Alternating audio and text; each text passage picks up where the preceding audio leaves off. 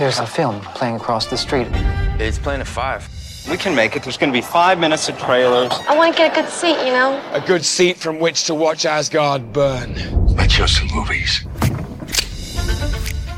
We're here to heckle a movie. 75 cents. But what actually happens in this? Movies are dreams that you never forget. Please retain your stub, sir.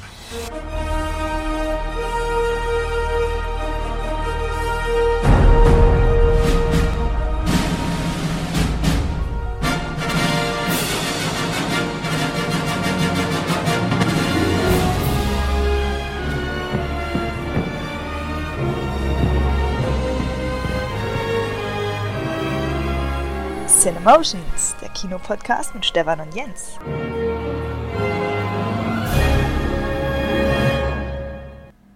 Jens! Stefan! Du bist wach? Yes. seit, ich kann es euch sagen, seit 40 Minuten. Das ist äh, die Welt eines Kinomitarbeiters. Er hatte Spätschicht gestern, aber angetreten zum Dienst ist er ganz, ganz, ganz, ganz toll, finde ich das. Ähm, ja, ihr seid bei Cinemotions, dem Podcast für Kinofans von Kinoleuten oder Leuten, die im Kino gearbeitet haben oder es teilweise noch tun. Äh, der Einblick über die ganze Branche Filme und natürlich labern wir auch über Filme, die wir gesehen haben. Es ist immer, wird immer größer der Anteil, teilweise schon die Hälfte vom Rest sind unsere Filmbesprechungen. Da sind wir richtig gut drin geworden, nach jetzt äh, im fünften Jahr. Ähm, Genau, wir sind auch gleichzeitig der langsamste äh, Podcast, was Kino angeht, denn über die Themen, die wir reden, die sind teilweise schon etwas her. Ähm, natürlich heute große Überschrift und auch im Teaserbild schon gesehen, das Kinofest, so ein kleines Fazit. Ähm, ja, es gab wieder ein Kinofest. Ähm, nach dem letzten Jahr die zweite Auflage an äh, zwei Tagen in allen Kinos alle Filme auf jedem Platz 5 Euro. Und das hatte diesmal ein paar, na, wie Sie sagen, da hatte so ein paar Herausforderungen, so ein paar Probleme mit zu kämpfen und wie sich das geschlagen hat im Vergleich zum letzten Jahr und ob die Kinos glücklich sein können oder waren und ob die Gäste, ähm, ja, was die so für Launen mitgebracht haben, was sich Kinos noch so überlegt haben. Äh, das wird heute so ein bisschen ganz viel, äh, ja, der Bericht von Jens und meine Eindrücke, die ich so von außen mitbekommen habe. Denn letztes Jahr, ich weiß noch, Jens, hattest du ganz klare Kritik. Ich hatte das Gefühl schon mal so als Teaser, diesmal wurde teilweise drauf eingegangen. Aber das sehen wir dann. Ähm, dann so ein paar Filmankündigungen, was jetzt in Produktion ist und wir kümmern uns erstmals um einen größeren Popstar hier im Podcast, nämlich Taylor Swift. Also den, die kennt wahrscheinlich sogar Jens. Auf jeden Fall äh, passiert da gerade was. Also es passiert gerade mit ihrem Konzertfilm, den sie zu ihrer letzten Tour macht, Unglaubliches. Äh, sowohl von den möglichen Rekorden, die der äh, aufstellen wird, als auch von dem Vorgehen, äh, das da passiert ist. Äh, da müssen wir euch erzählen. Außerdem zu Taylor Swift habe ich mich ein bisschen informiert. Es gibt, kleiner Teaser, die Vermutung, dass sie der größte weibliche Regisseur in Hollywood wird in den nächsten 10 oder 15 Jahren. Ähm, dazu aber auch später mehr. Und dann kurz äh, Streik, glaube ich, hatte ich schon. Und dann gehen wir schon in den Kinoherbst. Ja, ich werde euch sagen, was denn für ein Herbst? Da ist doch gar nichts richtig. Da läuft eigentlich so gut wie nichts. Ähm, aber das, was noch läuft, beziehungsweise wie die Kinos da Hoffnung haben oder auch nicht, gucken wir hin. Luft holen, Luft holen, Luft holen. So. Jensi, wir sind eine lange Zeit hier wieder äh, audiomäßig vereint. Ähm, Gibt es was Neues? Ich glaube, ähm, doch reichlich über einen Monat her das letzte Mal. Ähm, äh, äh, du hast mir letztens in der S SMS äh, so geschrieben, Freizeit, was ist das? Das war äh, so ein Satz, den hat er mir geschrieben. Ist es wirklich so schlimm äh, oder, oder hast du übertrieben und wolltest mal wieder Mitleid? Erzähl mal. ganz so schlimm ist es nicht, aber war schon, die letzten Wochen waren dahingehend schon spärlich, was Freizeit angeht. Aber ey, ich, will, ich will jetzt nicht zu stark klagen. Kennt wahrscheinlich auch jeder von uns irgendwann mal. Wir hatten es gerade im Vorgespräch auch, dass wir so gefühlt gar keine Zeit mehr für Freizeit haben, dass irgendwie die Arbeit mhm. deutlich erdrückender geworden ist und, und, und mehr Zeit ein vom Tag als vorher. Ähm, da hast du in, gesagt, es kann auch am Wetter liegen. Und vielleicht ist es das ja auch. Dieser Wechsel jetzt vom, vom lange ja. draußen sitzen noch abends hin zum schnell dunkel werden äh, und auch Temperaturen dann jetzt. Ja, möglich, möglich, möglich. Aber, Aber naja, wir ja. haben ja jetzt nochmal eine Woche Urlaub nächste Woche und ähm, mal gucken. Geht's zum dritten Mal weg oder mal schön chillig zu Hause? Nee, es geht weg, klar. Wieder am mit. Wohnwagen oder was? Na sicher. Na sicher, was sonst? Ja, Abwechslung ist King, dachte ich. Also, das, Ja, ja. Das ist ja Abwechslung, mal woanders hin. ja, aber es ist wie, als wenn du Recep Idevik guckst. Ne? 1 bis 7, das ist doch irgendwie immer das Gleiche. Welche Oder Nummer? Equalizer 1 bis 3. Oh, Teaser auf gesehene Ja. Filme. Ähm, ich bin ja, ich bin ja, ich, ich mag den ersten sehr. Den zweiten wiederum, der hat mir nicht so gut gefallen. Bin sehr gespannt, was du über den dritten zu sagen hast. Ähm, kommen wir nachher bei den gesehenen Filmen drauf. Genau, ähm, ja, ich hatte ja letzte Mal im Ende August einen kleinen Einzelpodcast eingespielt, da habe ich ja schon viel erzählt, auch ein neuer Job, der beginnt. Ähm, da bin ich, wie gesagt, auch gerade in der Einarbeitungsphase, deswegen für mich auch wenig Zeit drumherum was zu machen. War jetzt so zwei Wochen extern in anderen Filialen mit Hotelübernachtung und den ganzen Kram, wo dann auch nicht viel geht. Und von daher habe ich da auch echt wenig zu erzählen, was diese, was das, äh, was das so angeht. Außer mein Stiefsohn, der hatte eine Einschulung, der hatte seine Einschulung äh, vor zwei Wochen ungefähr. Und das hatte ich ja jetzt selber nur erlebt als äh, Kind und dann bei meiner Nichte mal. Und äh, Jens, die Unterschiede zwischen Ost und West sind gravierend. Ne? Ich weiß gar nicht, ob dir das so bewusst ist, ob du da auch was kennst, aber beispielsweise im Osten ist es ja so, wie es sein müsste. Immer noch so, dass Einschulungen auf dem Samstag sind. Ne? Auch mit zur Schule gehen und dann der ersten Stunde Unterricht. Und danach hat es aber die Möglichkeit, mit allen Verwandten oder so, die eingeladen sind, halt eine Feier zu machen und das irgendwie auch zu begehen, anständig und so. Und hier war das knallhart auf den Dienstag. Ähm, ist anscheinend immer so, wurde mir gesagt. Das ist hier ebenso üblich. Ja.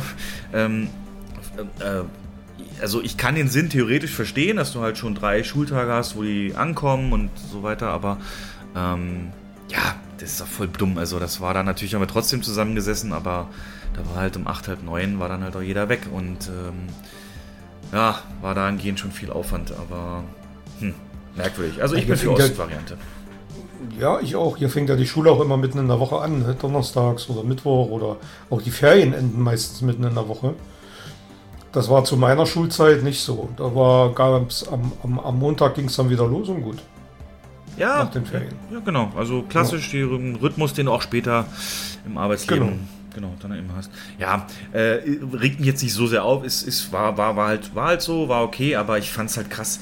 Äh, Einschulung, ich kenne das noch, da hast du eine Zuckertüte bekommen. Das gibt es ja hier auch Mhm. oder generell ist ja, glaube ich, Ja, so ein größerer Brauch.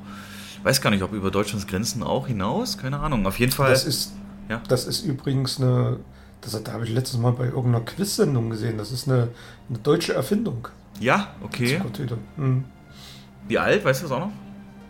Und ich glaube sogar eine, aus Sachsen kommt das. Aha. So da unten die Ecke. Und ähm, es hat sich dann halt weltweit verbreitet. Wie alt, weiß ich nicht. Also, Hm. Naja, die es Sachsen. ist schon ein paar Jährchen alt. Also, so, also 100 Jahre mit Sicherheit schon. Ja, ich überlege gerade, ob es irgendwie damit was zusammen hat. Zucker war ja mal ein sehr wertvoller Rohstoff, ob das irgendwie dann so eben das Besondere war, dass es hier was Süßes gab oder so. Deswegen. Ähm, auf jeden Fall gab es, äh, es ist ja unglaublich, das ist ja, also es war, also ich sag dir, wie es war, es war schlimmer als Weihnachten. Das Kind wurde überschüttet mit Geschenken und weiteren Krass, ne? Zuckertüten. Äh, wir Ja. hatten, äh, Freundin musste, glaube ich, zwei Tage den, den Wohnzimmer- und Couchtisch aufräumen, weil da nur Geschenke, Süßes und Spielzeug und sowas lag.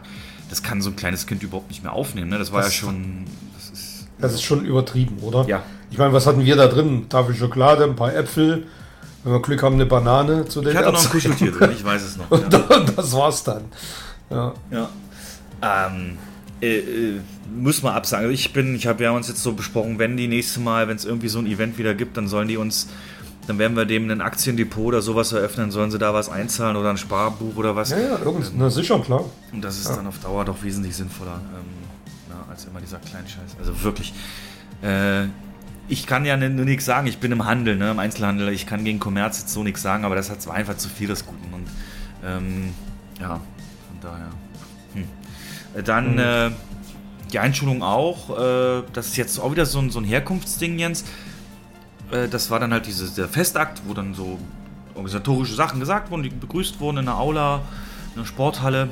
Und äh, das ging tatsächlich aber los mit dem Gottesdienst. Ne? Das ist ja für uns Ja. äh, undenkbar. Nee, also nicht, überhaupt nicht üblich. Das war ja historisch so gewachsen, dass, äh, dass in der DDR Religion eine sehr kleine, ganz, ganz eingeschränkte Rolle gespielt hat. Und ähm, deswegen, dass diese auch hier später dann eine Jugendweihe, Konfirmation und so sich das parallel so entwickelt hat.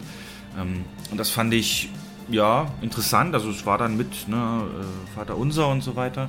Aber, äh, ich bin ja jetzt auch kein Hater, der dann sagt, äh, also ein Kind muss jetzt selber wissen, ob es das will oder nicht und so. Aber ähm, äh, kann ja sein, dass du in so einer Multikulti-Gesellschaft, wie wir es haben, einfach auch vielleicht Juden oder eine andere Religion dabei hast. Ne? Und dann weiß ich nicht, Ja. ob das auch so cool ist, aber Ja, ich habe da so meine, ich habe da so meine Meinung da, dazu, aber die ist zu ich glaube, kontrovers, das würde jetzt zu, das würde jetzt zu weit führen. Okay. Wer da mehr wissen will, schreibt Jens gerne an. jens.cinemotions.eu. äh, die E-Mail gibt's wirklich, also probiert das mal aus. Ja, ja. Ähm, von daher, ja, aber so für mich, wie gesagt. Nee, ich finde, also nur mal ganz kurz, ich finde, das sollte man trennen. Also sechsjährigen Kind das in der Form quasi in Anführungsstrichen aufzuzwingen, finde ich, ähm, naja, das hat so. Das Das ist hat, halt- weiß man, man, man, man hat sich früher im Osten drüber aufgeregt, über Staatsbürgerkunde und, und äh, dass man daran teilnehmen musste, ohne da überhaupt eine Wahl zu haben. Es ist doch nichts anderes heute. Heute ist es Religion. Das ist doch genau das Gleiche. Religion, richtig, gab es. Also ich habe ja, äh, also richtig, hier hat er Religionsunterricht. Ähm, soweit ich weiß, wird er aber später freiwillig. Und äh, wir hatten ja Lebenskunde, Ethik, Religion. Ich weiß nicht, ob du das noch kennst. äh, Also ich bin ja Nee. 1990 eingeschult worden, also das Nee, erste nee, Jahr. na, das kind, da war ich ja schon lange raus aus der Schule. Also Staatsbürgerkunde, dazu habe ich jetzt gar keinen Bezug, aber ich kann mir vorstellen, dass das ähnlich eben dann vor, ja, ne, Staats, wie der Name schon sagt, wahrscheinlich sehr klare... Marxismus, Leninismus. Ja, und- genau. Ja. Ja. Solange es wertfrei ist, geht das ja auch immer. Ähm, und so ein Kind, Ja, wie ist gesagt. es ja nicht. ja, Das- eben. ja. Das geht eigentlich nie. Ja. ja. Ja. Aber in dem Fall. Wenn, das, wenn, das, wenn, wenn die Eltern das Kind so erziehen oder wenn es mal alt genug ist, das selber zu entscheiden, dann ist das für mich völlig in Ordnung. Dann soll jeder frei entscheiden können, ähm, ob er das machen will oder nicht, oder daran teilnehmen will oder in die Kirche gehen will. Dazu ist das ja da. Aber man sollte das ähm, Kindern, da, da geht es ja, da, da geht's ja um das Kind, da geht es ja nicht um die Erwachsenen, die da gerne in die Kirche gehen wollen, sondern da geht es ums Kind. Und das vergessen immer viele. Hm. Ne? Aber so. Aber das führt jetzt zu weit. Ja, genau. Also, äh, klingt Ja. doch sehr negativ jetzt. Ich, also, ich weiß, dass hier in meinem Umfeld zumindest alle sagen oder überzeugt sind, wenn das Kind sich eben später dagegen entscheidet, dann ist das so. Aber jetzt halten Ja, wir es für richtig. Ja. genau. Also es ist völlig in Ordnung. Ob dagegen oder dafür, das muss jedem selber überlassen bleiben dann. Ja. Ähm, ja, ich habe mich dann wirklich krampfhaft versucht, an meine Einstellung zu erinnern. Da habe ich gar keine Erinnerung mehr. Ich, es gibt nur ein Foto auch davon, wie ich da mit meinem äh, Schiffchen hieß das, ne? Die Mütze, die meine DDR mal hatte. So eine, so eine, so ein, so eine längliche Mütze, so ein, so ein, aus- so ein Schiffchen hatte ich da auf. Also ich weiß es nicht. Also ich war der erste Jahrgang, der nicht mehr in einer FDJ war und so. Ähm, ja, ja. Und deswegen kriege ich das, äh, den direkten Vergleich jetzt so mit. Wahnsinn finde ich ein bisschen die Hausaufgaben. Äh, Er kriegt da echt viel mit, zwei Seiten teilweise, ähm, die er da ausfüllen muss. Aber das äh, noch kann ich äh, da ja auch helfen. Ich habe echt ein bisschen Angst dann später ähm, in einer weiterführenden Schule, weil ich ja äh, insbesondere bei Mathe so denke ich so ab, ab binomische Formel bin ich einfach raus. Ne? Das wird dann nichts mehr mit, mit helfen. Aber bis dahin gibt es ja auch andere Möglichkeiten. Genau. Jo, naja, sowas ist es halt. Mein Gott, ich merke gerade, wie mein Leben jetzt mit durch den Job und jetzt hier das mit Kindern auf einmal und, und, und Babys und ach Gott, ich, das, das hätte ich mir nie vorstellen können. Naja. Ähm, deswegen kommen wir zu dem, wofür das Herz brennt und äh, wie gesagt, wo ich sechs Jahre Erfahrung gesammelt habe in der Kinobranche und äh, Film und, und, und so weiter. Also er verfolgt mich auch, also ist auch weiterhin super interessant für mich. Aber ich habe so ein bisschen das Gefühl, es wiederholt sich alles. Es ist so, große, also Streaming war so, Streaming und Corona, das waren jetzt zwei Sachen, die haben echt mal alles so ein bisschen umgewürfelt, aber im Großen und Ganzen, Jens, ich glaube, seit fünf Jahren beschweren wir uns über einen deutschen Film, seit fünf Jahren gibt es Diskussionen mhm. über das Kinofenster, seit fünf Jahren redet man darüber, dass keine guten Filme mehr kommen und Hollywood nichts mehr einfällt und seit fünf Jahren gibt es jedes Jahr mal eine Überraschung, so wie jetzt Barbenheimer gab es auch schon Bohemian und so weiter. Ähm, von daher äh, irgendwie, ja, wenn man die großen Sachen mal erlebt hat, dann, dann ändert sich da gar nicht mehr so viel. Äh, deswegen, was früher gut war, muss auch heute gut sein. Wir kommen mal in die Filmankündigungsnews. Ähm, da ist es nämlich so, ich habe mit einem Auge bei YouTube, der Algorithmus hat mir das auch vorgeschlagen, zwei Trailer gesehen mit dem Thema Godzilla. Godzilla. Und äh, einer ist äh, ein Trailer zu einer Serie, ich glaube bei Apple oder bei Amazon, ich glaube bei Apple aber. Äh, nee, Apple, leider, leider, leider. Ähm, wobei, Jens, hörst du auch ständig und von jedem, dass Apple nicht viel hat, aber dafür richtig geilen Scheiß? Also das höre ich ständig. Nee, Jeder, der äh, über Apple Plus redet. Äh nee, also ich habe keine Ahnung. Ich habe, das ist das allererste, was mich interessieren würde, was bei Apple startet. Was ich gern sehen würde. Also wir reden über die Serie, heißt die Monarch richtig? Oder wie, wie haben sie äh, Monarch, ja. Oder, irgendein oder Legends of Monarch, also irgendwas mit Monarch, genau. Genau, für die, die es nicht wissen, mit, Monarch mit war die Agentur, die mir erstmals bewusst bekannt gemacht wurde mit ähm, Godzilla dem Neueren von 2015 oder 2014, 16. Ja, 2014. Ähm, da, da, da wurde es mir erstmals, also die Agentur, so eine geheime Regierungsorganisation, auch groß in Kong Skull Island gefeatured, ähm, genau. die sich halt mit diesen Überphänomenen äh, und, und Riesenprädatoren und so weiter und insbesondere Godzilla eben beschäftigt. Und jetzt soll es eine Serie dazu geben. Der Trailer sah richtig gut aus, oder? Sag mal. Ja. Also der Trailer sah Kino-like aus, muss ja. man schon neidlos anerkennen. Ja. Und äh, äh, weist auch wirklich einen guten Cast auf. Kurt Russell spielt die Hauptrolle in der Serie. Die Effekte sahen wirklich klasse aus. Was ich aber gehört habe, ist, dass Godzilla gar nicht so eine große Rolle spielen soll in der Serie. Der nimmt natürlich im, im Trailer einen großen Platz ein und äh, ich vermute aber mal, das ist so, so ein Best-of-Zusammenschnitt, was sie da im Trailer verheizen. Und ähm, ich denke mal, in der Serie geht es dann wirklich so um geheime Regierungsarbeit und, und so Labore und unterirdisch und keine Ahnung. Und ab und zu wirst du mal die die Echse durchs Bild stampfen sehen. ja, habe ich mir auch überlegt, ob das nicht so, um die Leute anzuziehen, so die, die zwei, ja, drei ja. Minuten, die er dann hat, ob das dann so dann da drin ist. Ja. Weil sonst hätten sie die Serie wahrscheinlich anders genannt. Und Monarch, im Godzilla-Universum gibt es ja noch andere, für Fans zumindest bekannte Kreaturen, ne? Diese, dieser Schmetterling da oder. Ähm, naja, King Kong, dann äh, ähm, ja, King Kong. Genau. King Ghidorah, der ja beim, beim letzten Godzilla-Film, also alles, was man so aus den japanischen Godzilla-Filmen kennt, taucht ja hier in dem Franchise auch auf. Genau, und äh, das geht natürlich dann da. Ich finde das ja geil. Ich finde das ja super, wenn man mal die Hintergründe von so einer Agentur dann ja. äh, bespricht, die immer so auf Expeditionen gehen. Das ist ziemlich groß, das sind Möglichkeiten, die sie dann haben.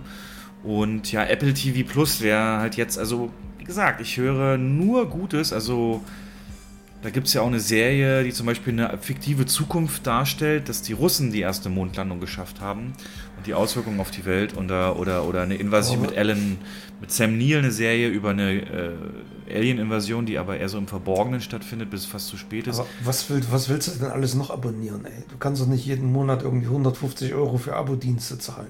Das Ding ist, Jens, wenn du Interesse oh. hättest an irgendeiner Apple-Hardware, gibt es ein äh, drei- oder Jahresabo von Apple Plus äh, mit ja. dazu. Also wenn du auf iPhone mit deinem nächsten ja sein, bestellst. Ja, ich weiß. Das mag ja sein, aber ich kaufe mir nicht, weil ich Godzilla sehen will, ein iPhone. Oder ein iPad. ja, da bleibe ich mir auch treu. Das, äh, ja. ja.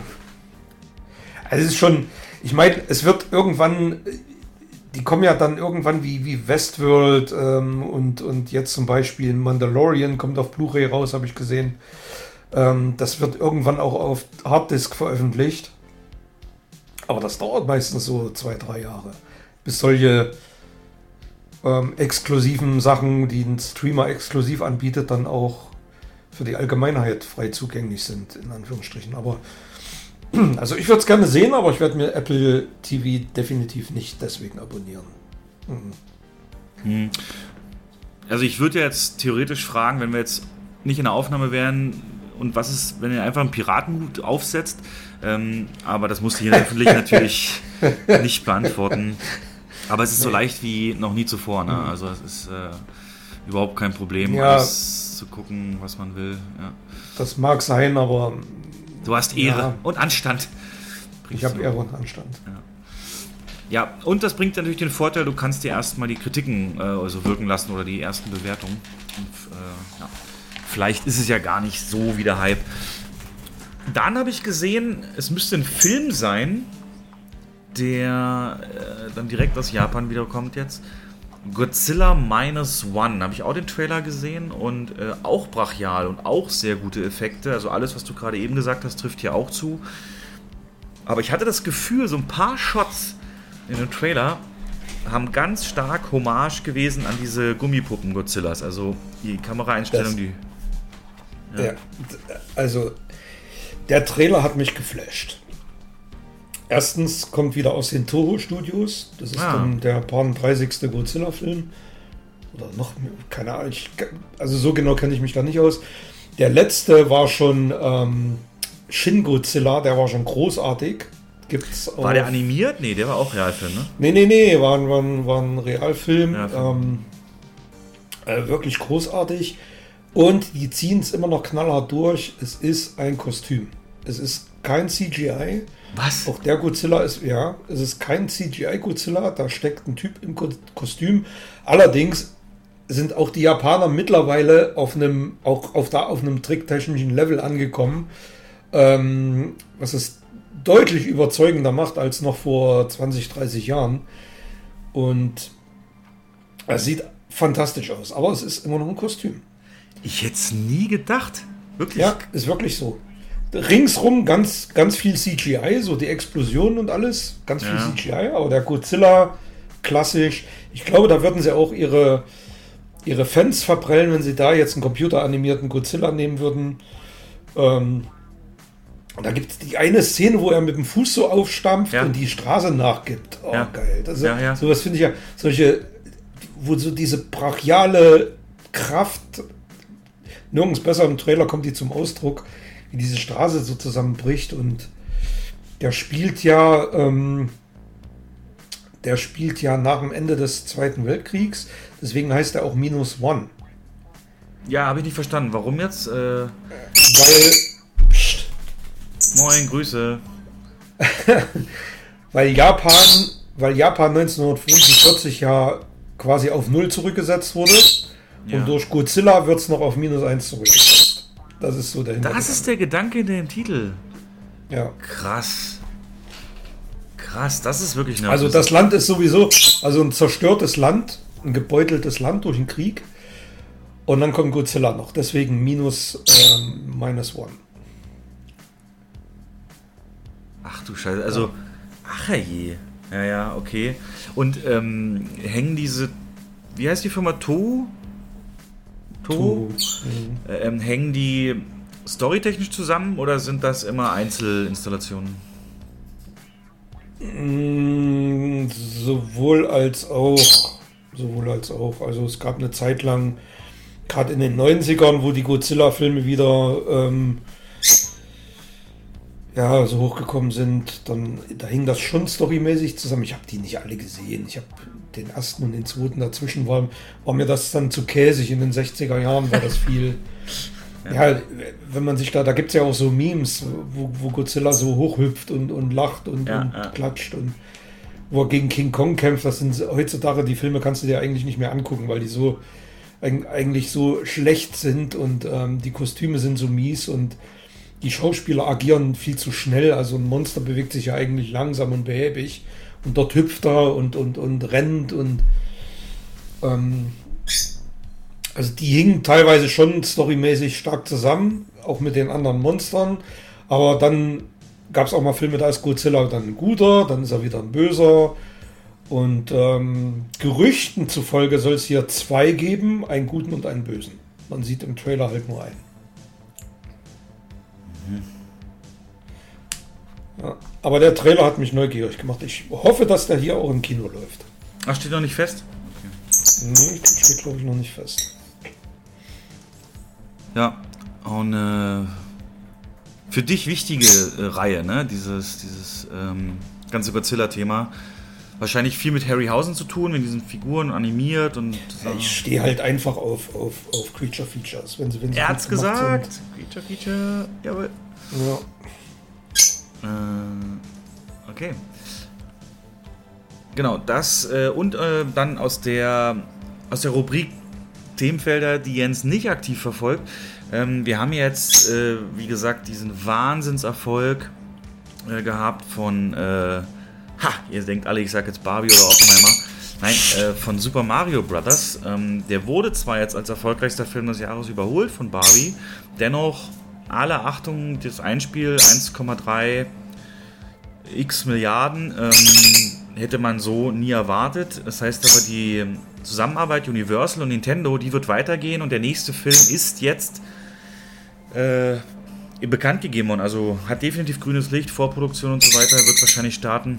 Ähm, nämlich eine Realverfilmung von Legend of Zelda. Das ist eine unfassbar bekannte Spielereihe auf dem Nintendo, auch der auf jeder Nintendo-Generation äh, gab es da ein Spiel und gerade die letzten, die auch für die Switch eben da waren, ähm, sind, haben Kultstatus, sind äh, die besten Rollenspiele aller Zeiten gewertet und eine unglaubliche Kult-Fan, Fan-Anhängerschaft. Äh, und auch hier wieder genau bei Mario, da die Reihe auch seit Ende der 80er da ist, ähm, hat jeder damit Berührungspunkte gehabt und wahrscheinlich aber auch der Nachwuchs von denjenigen.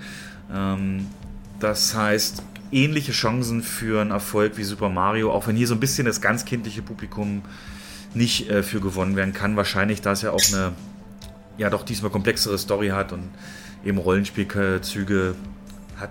Aber clevere Wahl, bin ich, wenn da alles gut läuft, komplett überzeugt, dass das auch wieder ein Riesending wird. Zelda Live-Action-Verfilmung jetzt ähm, da. Übrigens, jetzt ist mir mal eingefallen, als ich das so recherchiert habe. Die Leute, die jetzt gerade überall an den Steuern sitzen, ne? so von Unternehmen, von äh, Politik teilweise, aber die sind ja alle so 40, 50 Jahre alt, also so unser Alter. Ähm, und die, die sind ja dann entsprechend wie wir auch mit diesen Konsolen aufgewachsen und so. Ne? Ich glaube, das ist äh, total interessant so zu sehen. Dass, äh, früher dachte ich immer, ein Politiker, der wüsste nicht mal, wie ein Computer aussieht. War einfach so eingebrannt. Äh, klar, gibt es heute auch noch, speziell, weil die halt auch so bis 80 plus im Amt bleiben und so. Aber äh, gerade so die jüngere Generation, die wird als Kind auch vielleicht ein Nintendo 64 ausgepackt haben oder so. Ähm, Wahnsinn. Das ist für mich so, ja, total interessant zu sehen, dass jetzt genau die Leute, die das damals auch gezockt haben, äh, an der Macht sind und damit vielleicht auch natürlich was beeinflussen können, ne? was zum Beispiel Verfilmung angeht oder in welche Richtung irgendwas geht. Ja. Finde ich gut, finde ich gut. Das, das kann durchaus eine Rolle mitspielen, ja. Aber das, also ich bin ja jetzt nicht so der Konsolenfuzzi. Also Zelda sagt ja auch gar nichts, ne? Nicht mal das Wort. Doch, oder? sagt mir. Okay. Doch, doch, sagt mir was. Also ein bisschen, also alles, was so Popkultur ist, das ist es ja. So Donkey Kong und, und Super Mario und Zelda, das kenne ich schon. Okay. Aber das, ähm, also es wundert mich nicht, dass das kommt. Ich hätte ja gedacht, die kommen noch mit Donkey Kong um die Ecke.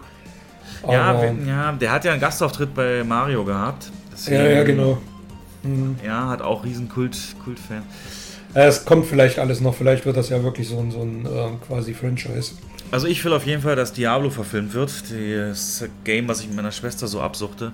Speziell Diablo 3, habe ich schon öfter hier erzählt. Ähm, wenn das gut gemacht ist, kann das so ein richtig düsterer äh, High-Fantasy-Schnetzelfilm äh, äh werden. So, äh, ja. Mit Warcraft haben sie ja mhm. schon mal versucht, was anzufangen. Dann jetzt in die Richtung wäre echt nicht schlecht. Ja. Kleineres Budget dann einfach. Und dann passt das. Genau. Okay, das waren die kurzen Filmankündigungen und dann springen wir auch schon direkt in die Branche äh, der Kinos ein und fangen da an. Ja, mit dem Kinofest. Ich will es ja selber wissen. Ich habe Jens tatsächlich noch nicht gesprochen äh, seitdem. Äh, und da eben auch so lange Funkstille war, hat er, und hat er auch gerade am Anfang erzählt, wahnsinnig Stress gehabt, unter anderem mit Sicherheit auch mit dem Kinofest. Ich habe intensiv beobachtet, was die Kinos hier in meiner Stadt äh, so machen und werden das gleich mal abgleichen, wie wir das alles so von verschiedenen Seiten des Ufers ähm, wahrgenommen haben. Das Kinofest. Ähm, Wahnsinn, Jens, Wahnsinn. Ähm, letztes Jahr Riesentamtam. Ich habe es mit vorbereitet, mit durchgeführt. Kinos äh, Grundsatz, also man holt die Leute ins Kino mit besonders günstigen Preisen, eben wie gesagt an zwei Tagen ähm, für 5 Euro für jeden Film auf jedem Platz, ähm, ohne Zuschläge und denkt sich viel drumherum aus. Also im letzten Jahr, weiß ich noch, haben wir dann so Kinoführungen angeboten in den äh, Pausen zwischen den Filmen und vorher und machen so bestimmte Aktionen, Popcorn, Flatrate oder eine Hüpfburg, Kinderschminken und so ein Kram halt. Das war dann alles, ähm, ja, habe ich dich auch gefragt, ob ihr da was macht. Angelehnt ist das Ganze an die Fête du Cinéma in, in Frankreich und ähm, die das schon seit Jahren machen, was auch immer ein Highlight ist, was bei denen aber auch in die Woche noch reinstrahlt. Ähm, bis Mittwoch geht es bei denen, glaube ich, und bei uns war es ja dann eben, oder ja, ist es Samstag und Sonntag. Ähm, war natürlich letztes Jahr genau richtig nach Corona dann so ein bisschen das zu reanimieren alles und ähm, letztes Jahr haben wir zum Beispiel gesagt, ja, die ähm, Werbung dafür, die kam viel zu kurzfristig und das hat überhaupt nichts gebracht. Und diesmal muss ich sagen, habe ich sogar als Konsument ne, an der anderen Ende viel mitbekommen von der Werbung. Kann natürlich sein, weil die ganzen Algorithmen mir das einfach vorschlagen, aber beispielsweise bei YouTube war der eine Minute Werbespot zu dem Ding ähm, immer bei mir irgendwie als Anzeige mit drin, auch bei Facebook und den anderen Plattformen. Also da wird man schon eine Menge Geld ausgegeben haben, um das entsprechend auszuspielen. Witzig fand ich ja diesen äh, Spot, der da lief. Wer nicht gesehen hat, kann das mal YouTube, äh, Kinofest 23. Ähm, das ist äh, mit so einer Technik gemacht worden, die ich so ganz faszinierend finde. Also wo die Kamera in so einer Fahrt in so einen Kinosaal reingeht und die verschiedensten ähm, Arten von Gästen filmt, aber nicht irgendwie live im Film, sondern die stehen alle still. Also äh, es geht da rein und da stehen welche an der Treppe, wo einer gerade das Popcorn verschüttet und die Popcorn, ähm, äh, äh das, ja, also Popcorn äh, durch die Luft fliegt und die Kamera schwenkt da durch. Ähm, das habe ich zum allerersten Mal gesehen. Ganz interessant, diese Technik bei äh, die etwas anderen Cops mit Mark Wahlberg äh, und Will Ferrell, der Film. Da gibt es so eine Szene in einer Bar, wo sie dann so eine ganze Nacht in einer Bar über diese Art und Weise, äh, da fährt die Kamera einfach nur von rechts nach links durch so eine Bar, so ein Pub. Und ähm, du siehst die, aber trotzdem in verschiedenen Situationen, die beiden Hauptdarsteller, weil die dann, ja, so das halt als Zeitraffer benutzen, mehr oder weniger. Super interessante Technik. Ähm, äh, auch ziemlich gut gemacht, fand ich, für deutsche Verhältnisse. Hat ein bisschen gewackelt, die Kamera, und war alles nicht so flüssig. Aber insgesamt hat es doch, äh, ja, die Werbetrommel gerührt. Sogar mit, äh, mit Sprecher war es. Erlebt euren magischen Moment im Kino. Feiert mit uns am 9. und 10. September das Kinofest. Zwei Tage, alle Filme, alle Kinos, 5 Euro. Wir freuen uns auf euren Besuch im Kino. Also das, äh, was ich am Anfang übrigens als Opener hatte, war die Werbung für den National Cinema Day. Schon ein bisschen mehr Krawall bei den Amis, aber ähm, ja, hier auch eine schöne orchestrale Musik, eine ganz liebe Stimme. Wir freuen uns auf euch. Ähm, äh, ja, so dieser gemeinsame Nenner und der Werbespot selber, der hat dann eben so Szenen gezeigt, Eltern mit Kids, ne, so Familienmomente, dann so ein Pärchen, so romantische Momente und so, alles, was du so im Kino an Situationen eben haben kannst. Ja, und das war doch recht, äh, recht viel, auch die äh, Schlagzeilen und Berichterstattung. Aber ich habe es damals schon gemerkt in meinem Umfeld. Ähm, ich bin jetzt, wie gesagt, nicht mehr in der Kinoseite und, und, und, und die Arbeitskollegen, die ich hatte, das war ja zu dem Zeitpunkt schon eine Einarbeitung, äh, da war null Thema dort. Also da hat niemand drüber geredet, auch in WhatsApp-Gruppen, in denen ich so bin, keiner geredet und das war jetzt so gefühlt in meinem Umfeld nicht so das Riesenthema. Ähm, ich bin gleich fertig, dann kannst du das mal sagen. Also ich weiß gar nicht, wie wir das aufarbeiten wollen. Also vielleicht mhm. kannst du ja gleich mal was sagen, so ein bisschen zur Vorbereitung. Also welchen Stellenwert hat das im, im, im, beim Arbeiten bei euch dann Wochen oder Monate oder Tage eher dann eingenommen? Wie wichtig war es? Oder hat man da schon vornherein so ein bisschen die Erwartungen gedämpft oder auch nicht? Ähm, denn im Gegensatz zu letztem Jahr waren äh, ja, diverse Herausforderungen da, insbesondere das Wetter dieses Jahr. Also Temperaturen an 30 Grad deutschlandweit, keine, keine Wolke am Himmel, nichts. Äh, das äh, hat sich ja dann eine Woche später gezeigt. Also Aufnahmetag ist heute der 19.09. Das vergangene Wochenende, 17. Äh, war das schlechteste des ganzen Jahres. Und das wäre mit sicherlich so auch gekommen ohne das Kinofest bei dem Wetter. Ähm, so oder so, als Ergebnis heißt es dann am Ende ähm, 932.000 Besucher an diesen beiden Tagen und das ist im Vergleich zum Vorjahr so knapp unter 20 Prozent weniger. Ähm, da auch nochmal, gleich bin ich fertig, äh, in, den, in, den, ganzen Posts, die dann der HDF abgeschossen hat, bei Facebook oder bei Instagram, wo sie sagen, hey, Kinofest, 932.000 Besucher, mega die Grafik und darunter dann, danke, danke, danke, Kino ist wiederbelebt, so, bap, bap, bap, bap. Und dann die Kommentare, die waren halt salzig, Jens, die waren salzig. Also da schreiben wirklich viele, ähm, äh, ihr macht euch da was vor, Leute. Das ist kein Grund zum Feiern, dieses Ergebnis. Und äh, hört auf mit dieser Selbstbeweihräucherung und versucht euch da kritisch mit auseinanderzusetzen, weil kritische Stimmen gab es von Seiten HDF zumindest nichts. Ähm, und ich bin mir sicher, alle haben sich da mehr erwartet von. Ja, mich hat es nicht hingezogen, wie gesagt, äh, weil ich habe aus dem letzten Jahr halt noch im Kopf, wie voll es war und ich habe da absolut gar keinen Bock gehabt, ähm, da diese Massen überhaupt zu erleben. Äh, generell wäre ich mittlerweile so ein Typ, der nur noch 14 Uhr ins Kino geht oder so, einfach um das nicht so voll zu haben. Ähm, aber das ist ja meine persönliche Sache. Deswegen, Jens, jetzt mal du. Ähm, hattest du Bauchkribbeln, als es dann losging, die Vorbereitung? Wie weit warst du involviert? Wie habt ihr versucht, das noch außer über ein geile Dispo ähm, zu pushen? Und, und wie hast du es einfach erlebt? Also, ich lehne mich mal zurück und lausche dir einfach. Ich bin da sehr gespannt. Na gut, man muss dazu sagen, das Kino, in dem ich arbeite, gehört ja, einer, gehört ja zu einer großen Kette, die bundesweit agiert und die wiederum gehört einem Konzern, der europaweit agiert. Deswegen sind die, ähm, die Möglichkeiten, die man da vor Ort hat, nicht ganz so groß, als wenn man jetzt ein lokales Unternehmen hat oder ein Einzelbetreiber, der da sich ein bisschen anders aufstellen kann. Also das, die Aktionen, die da bei uns stattfinden und auch die Filme, die laufen, das ist halt alles ähm, ja, zentralseits geplant. Wir vor Ort versuchen das natürlich dann entsprechend umzusetzen und auch da unsere eigenen Ideen einfließen zu lassen. Ähm, also wir haben das wir haben das Foyer schön dekoriert, 150 Luftballons und Girlanden und hatten eine Spielecke und haben auch schon 10 Uhr angefangen zu spielen das ganze Wochenende.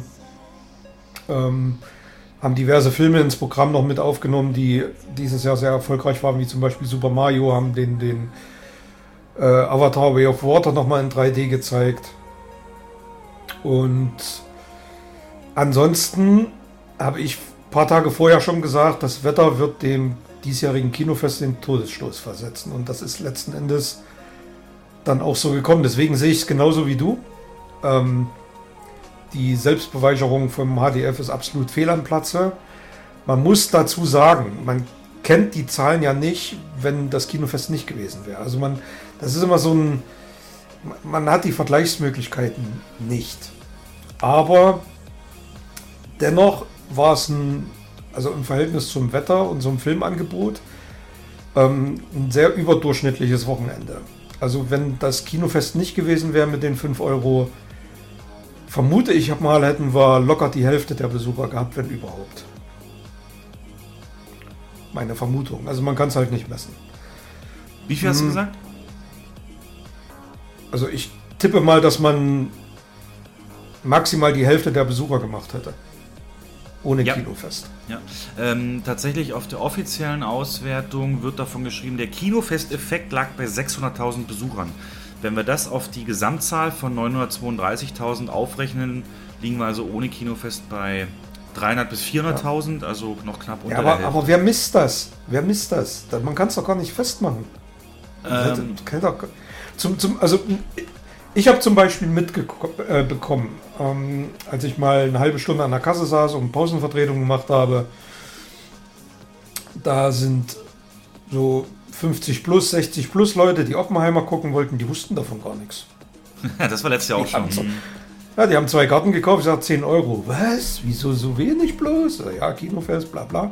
Ach ne, das ist ja super und bla bla. Die wussten das nicht. Und da sind wir genau, da sind wir genau da, wo der HDF versagt. Der HDF schafft es nicht, dass ähm, ich sag mal, in der quasi Zielgruppe, die nicht sowieso immer, immer schon ins Kino geht und sich mit Kino dauerhaft beschäftigt und jede Woche ins Programm guckt, was läuft, der schafft es nicht, diese Zielgruppe zu erreichen. Nee. Das, schafft, das schaffen die einfach nicht, weil entweder fehlen die finanziellen Mittel, um auch mal einen Fernsehspot mal ein paar Tage laufen zu lassen. Ähm, den, den, muss man nicht monatelang laufen lassen, aber man kann ja mal so einen 20 Sekunden produzieren und vielleicht ähm, sich einen Partner-Fernsehsender suchen, der dann auch in den Kinos für irgendeine Filmreihe Werbung machen kann oder keine Ahnung, Telefon für Schläferz oder so. Kann, man kann sich auch einen Partner suchen und wo man dort dieses Kinofest auch mal ein paar Tage im Fernsehen bewirbt. Das völlig außen vor. Das Kinofest bekommen nur wirklich Leute mit, die auch ins Kino gehen. Seien sie auf Facebook, weil sie dort ähm, äh, äh, die, die, die verschiedenen Kinoketten geliked haben und dann natürlich die Werbe-Pop-Ups bekommen oder, oder sich auf den ähm, Seiten rumtreiben und ins, am Wochenende ins Kino gehen wollen, gucken, was läuft und sehen, dass es dann nur 5 Euro kostet. Ah ja, dann gehen wir dieses Wochenende. Aber ansonsten ist das Marketingversagen in meinen Augen. Und das raffen, das raffen die bis heute nicht, dass man sowas nicht bei Kinogästen bewirbt, sondern bei Leuten, die ewig nicht ins Kino gegangen sind. Das ist doch Sinn der Sache. Was bringt es mir denn, ähm, Gäste ranzuziehen, die eh ins Kino gegangen wären, die sich den Film sowieso angeguckt haben, hätten? Wenn jemand Equalizer, den neuen, gucken will, der am Donnerstag davor gestartet ist, der wartet dann halt bis Samstag, bis er 5 Euro kostet und geht dann. Und sonst wäre er vielleicht schon Donnerstag gegangen oder Freitag oder dann Montag, Dienstag. Aber genau. das, das, das, ist doch eigentlich, äh, eigentlich ein Effekt, der Geld verbrennt. Normalerweise ist ja der Sinn und Zweck der Sache, ein neues Publikum zu erschließen und Kino attraktiv zu machen. Und ich glaube, das haben die noch nicht so ganz verstanden. Ja, durch die Kanäle. Ähm, ähm, ja, und andersrum, hast du Leute gesehen, die irgendwie sich auch geäußert haben, hey geil, so eine Aktion und ich bin ja Ja, ja klar. Ja, das ist sicher. Klar. Da gibt es viele, die es Barbie zum dritten, vierten, fünften Mal gesehen haben an, an dem Wochenende. Wir haben eine Kunde, die kam zwei Wochen lang in jeder Spätvorstellung, hat die Barbie geguckt. Und zum Kinofest kam sie, hat sie den irgendwie zweimal am Tag geguckt oder so.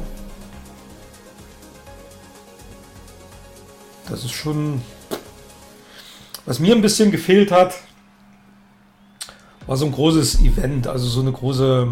Das haben wir dann eine Woche später gemacht und das, das, das verstehe ich nicht, warum man. Das hätte man wahrscheinlich besser ins Kinofest einbinden können. Wir haben jetzt am Wochenende nochmal die Dark Knight Trilogie gezeigt. Anlass war der Batman Day. Ja, schön. Hast du wahrscheinlich auch mitbekommen, ne? Und ähm, das hätte man eventuell mit dem Kinofest besser verbinden können, weil das so ein nochmal so ein Aufhänger gewesen wäre. Ne? Man zeigt die Nolan-Batman-Trilogie zum Kinofest für einen äh, super Sonderpreis und ähm, das wäre nochmal so ein, so ein Ding gewesen, glaube ich. Weil ähm, an neuem Content war nichts da. Also ist, das einzige, was das einzige halbwegs attraktive, was angelaufen ist, war Equalizer 3. Ähm, hättet ihr denn dispotechnisch das untergekriegt? Hätten wir mit Sicherheit irgendwie untergekriegt, ja. ja. Haben wir jetzt das Wochenende auch. Ähm, ja, gut, ja, aber da hast du natürlich jetzt nicht so Dinger wie Avatar nochmal drin, ne? Oder Super Mario. Das hat er wahrscheinlich. Ja, das stimmt, aber du hast ja auch, äh, du hast ja auch ein paar Leerläufer, die mittlerweile schon ein paar Wochen laufen und dann nicht mehr so ziehen. Hier die, die ganzen deutschen, den deutschen Kram wie Enkel für Fortgeschrittene, das will doch kein Mensch sehen. Was? Diesen Flop. Das ist der Oscar-Kandidat, ja. oder nicht? Ist das nicht unser Ja, Beitrag? ja, natürlich, ja. ja. ja aber gab's, wieder ich habe hab gelesen, irgendeine Premiere soll es auch gegeben haben am, äh, fürs Kinofest extra, ne? Es gab Previews, es gab den, den Liam Neeson Retri Retribution. Retribution oder so. Hm. Genau. Und dann noch Catch the Killer. Wochenendrebellen habe ich da nicht ausgehört? War das nicht auch eine Preview? Wochenendrebellen? Sagt dir nichts? Also ich habe nur den Namen ständig gelesen. Nee, also bei uns nicht. Okay. Bei uns nicht. Aber ich sag mal, beides Filme, die jetzt nicht irgendwie ein Millionenpublikum ins Kino ziehen. Also sind beides stinknormale Starts, die dann halt als Vorpremiere liefen. Ähm, ja. Okay. Wie gesagt, wer den, wer, den, wer den lieben Niesen sehen wollte und die Woche drauf dann sowieso gegangen wäre, der hat sich dann überlegt, ja, Kohle spare ich mir, gehe ich halt am Samstag. Das ist so der Effekt, der eigentlich dem Gedanken des Kinofests widerspricht. Ja, nehmen wir also mit, also vielleicht noch als Abrundung, teilgenommen haben 771 Kinos insgesamt, das ist ein Marktanteil von 90 Prozent. Also deswegen ist da auch so ein kleines Sternchen bei alle Kinos. Also es haben noch nicht wirklich alle teilgenommen, aber 90 Prozent mhm. der Kinos. Ähm, 100 mehr als letztes Jahr, also auch da konnte man mehr überzeugen. Alle Top 15 Titel haben zur Vorwoche deutlich zugelegt. Das haben sie diese Woche wieder verloren. Dieses aktuelle ja, ja. Wochenende um 45 Prozent abgebaut. Ähm, und die äh, Top 5 waren Equalizer, Barbie, Oppenheimer, Elemental und Mac 2. Ähm, Enkel Fortgeschrittene, weil du sagtest, war auf 7 tatsächlich noch gelandet. Ähm, mhm. Ja, aber Filmversorgung war letztes Jahr auch schon so ein Thema. Was uns zu zwei Fragen führt für nächstes Jahr. Also eine haben wir ja schon geklärt praktisch, die, die Werbekanäle müssen ähm, ausgeweitet werden nach Altersgruppen. Aber B, der Termin. Ja. Ähm, wir werden ja in einer Zeit mit äh, Klimawandel und so weiter höchstwahrscheinlich öfter länger heiße September sehen. Und da kam mir in der Vorschlag, dass man das eher in Richtung Oktober einfach verschiebt. Das würde schon viel, auch was die äh, Sonnenuntergangszeit angeht und so, ähm, klären können oder, oder, oder Probleme bereinigen können. Weil auch wenn es warm ist, wenn es dunkel ist, sitzen halt trotzdem nicht mehr so viele draußen. Ne? Das kommt ja auch noch dazu. Was hältst du denn davon? Hm. Kann so und so sein. Ich meine, es hätte ja auch ein Scheißwochenende sein können. Hätte ja auch regnen können und 12 Grad hatten wir im Sommer auch. Ja, das stimmt. Ja, das ist, ähm, kann man immer schwer vorhersagen. Ich finde, es hängt in erster Linie wirklich an einer vernünftigen Marketingkampagne, die auch Leute erreicht, die mal zwei, drei, vier Jahre nicht ins Kino gegangen sind, die da sagen, oh, das ist ja cool, da können wir uns mal, können wir uns ja mal den Oppenheimer mal angucken, oder? Gehen wir doch mal rein. Ähm, ah, für einen Filmer machst du nichts falsch. Richtig, genau so. Genau so. Und, Und ähm, ähm, ja, dann, dann, dann muss natürlich der Content stimmen. Also vielleicht contentmäßig ein größeres Event draus machen. Also wir haben ja auch Harry Potter, haben wir auch gezeigt. Da habe ich vorher, muss ich ganz ehrlich sagen, ein bisschen daneben gelegen, weil ich sage, schon wieder hatten wir doch und warum zeigt man nicht mal was anderes? ja. ja, aber mega erfolgreich. Jetzt am Wochenende der dritte Harry Potter komplett ausverkauft. Ähm, ich habe sogar noch eine zweiten, einen zweiten Saal aufgemacht. Also, und der lief am selben Tag oder am Tag vorher im, derselbe Film im Fernsehen. Die laufen ja zeitgleich im Fernsehen. Wusste ja keiner, als das disponiert wurde. Und trotzdem rennen die Leute ins Kino immer noch für Harry Potter. Komplett ausverkauft. In einem großen Saal. Nicht im größten, aber im großen. Naja.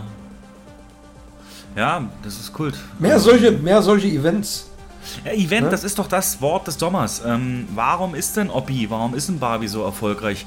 Nicht nur wegen dem Meme, das ist halt, weil das Gespräch war, weil das Event war. Das war, ja, das hat genau. mich so ein bisschen erinnert an, an ähm, also das waren Themen, die hatte ich sogar im Pausenraum mitbekommen, äh, wie damals äh, Shooters Money Too, ne, wo man sich so Witze wiederholt hat und, und Barbie hat jeder eine Meinung zu der Message und Oppenheimer äh, kann jeder sagen, oh, Nolan-Film. Und ähm, ja, das war ein Event. Du brauchst das, macht mhm. Kino zum Überleben. Thema, was alle anspricht, was, äh, worüber man redet. Oder wirklich ein Thema, dass man jedes Jahr zum Kinofest das unter einer Headline stellt. Zum Beispiel die schönsten Musikfilme aller Zeiten, die schönsten und dann Bohemian Rhapsody zeigt nochmal oder oder Klassiker wie Grease oder solche Sachen, ne? oder selbst Dirty Dancing, dass man jedes Jahr ein Motto draus macht. Oder 80er, die besten Kinofilme der 80er. Und dann Indiana Jones äh, Marathon macht oder solche Sachen. Das, das ist das, was ich als Aufhänger verstehe, als ja. Eventplatzierung. Mal was anderes. Ja. Wobei ich natürlich glaube, die Verleiher spielen da nur mit, äh, wenn sie eben ihre Sachen. Also, wenn ich lese, Platz 10 Ponyherz, 9. Miraculous, mhm. 8 Gran Turismo, Nein. 6. noch Re Ragu Rendezvous. Ähm, ja, das ist. Äh, die müssen ja auch. Ja, dann läuft halt sowas wie, wie, wie, wie My Big Fat Creek Wedding Teil 3. Äh, frage ich mich, wer gibt Geld für so einen Rotz aus, wo schon die, die, die zweite Teil so ein Mega-Flop war? Das verstehe ich nicht, wie ein Studio sowas finanzieren kann. Hm. Wenn von vornherein vom, zum Flop verurteilt ist. Es immer, immer Fortsetzung, also das Thema haben wir ja schon ausgelutscht bis, zur, ja. bis zum Get No. Ähm, und jetzt äh, vom Stresslevel war aber ähm, alles machbar. Also ich weiß noch, letztes Boah. Jahr war so voll. Und vor allen Dingen hast du durch diesen ja. Preis, da hatten wir uns auch kurz unterhalten, beim letzten Mal, den Effekt, den ich wahrgenommen habe, wirklich auch Leute, dadurch, dass die Preisbarriere eben fällt, ins Kino bekommen, die überhaupt nichts mit der Kinoetikette am Hut hatten. Also das ist mir letztes Jahr extrem mhm. aufgefallen, dass das Benehmen wirklich nachgelassen hat in den Kinos und man so dachte, so Gratis-Mentalität von einem Saal in den nächsten gesprungen ist. Nee, so. das Gar nicht. bei uns nicht. Okay. Mhm. Wir haben ja sogar, also wir haben ja auch in der Gastronomie äh, Special-Angebote gemacht und äh, Rabatte gegeben. Und äh, nee, das kann ich so nicht bestätigen. Mhm. Nee. Gut, Inside Kino hat ja so schön geschrieben, zur Erinnerung und zur Mahnung. 2002 gab es zum ersten Mal ein sehr erfolgreiches Kinofest. Kannst du dich erinnern eigentlich? In 2003 gab es bei der zweiten Ausgabe ebenfalls bestes Sommerwetter und die Besucherzahlen konnten nicht mit 2002 mithalten. Daraufhin gab es kein weiteres Kinofest bis 2022. Ich hoffe, die Branche macht nicht denselben Fehler nochmal. Punkt, Punkt, Punkt. Ähm, ja. Mmh. Ja, glaube ich nicht, weil, also ich glaube schon, dass es fortgesetzt wird, weil man doch das Ganze jetzt ein bisschen anders angeht, aber man, man versucht ja auch von Jahr zu Jahr zu lernen und ich hoffe, dass man gerade was das Marketing angeht, dann nochmal eine Schippe drauflegt und ähm,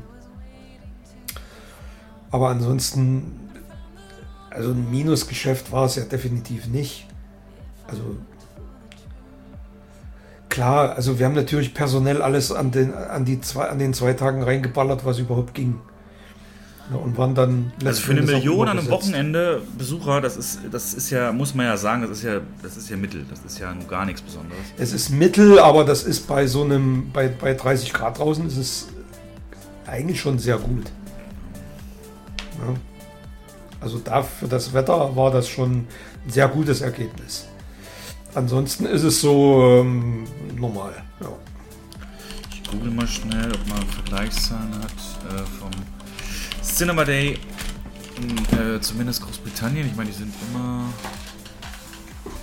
Nee, nee, nee, gibt es nichts Einzelnes. Na egal. Ähm, ja, auf der HDF-Website steht auch, wir geben den Termin für 2024 in Kürze bekannt. Gut. Ja, du guckst auch noch schnell mal was nach. Äh, und dann sind wir auch mit diesem Thema mal so ein bisschen aufgerollt.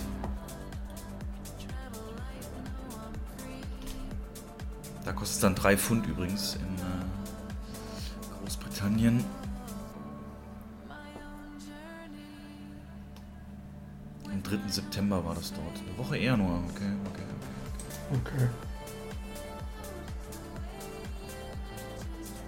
Und die Headline ist hier Samstag, National Cinema Day, war ein Erfolg, denn die für 3 Pfund angebotenen Tickets in UK und 4 Euro in Irland haben Rekorde purzeln lassen. Es waren dort 1,6 Millionen. 600.000 mehr. Aber bei weniger Kinos. 643 haben wir nur mitgemacht. Ah ja, okay. Mhm. Gut, gut, gut.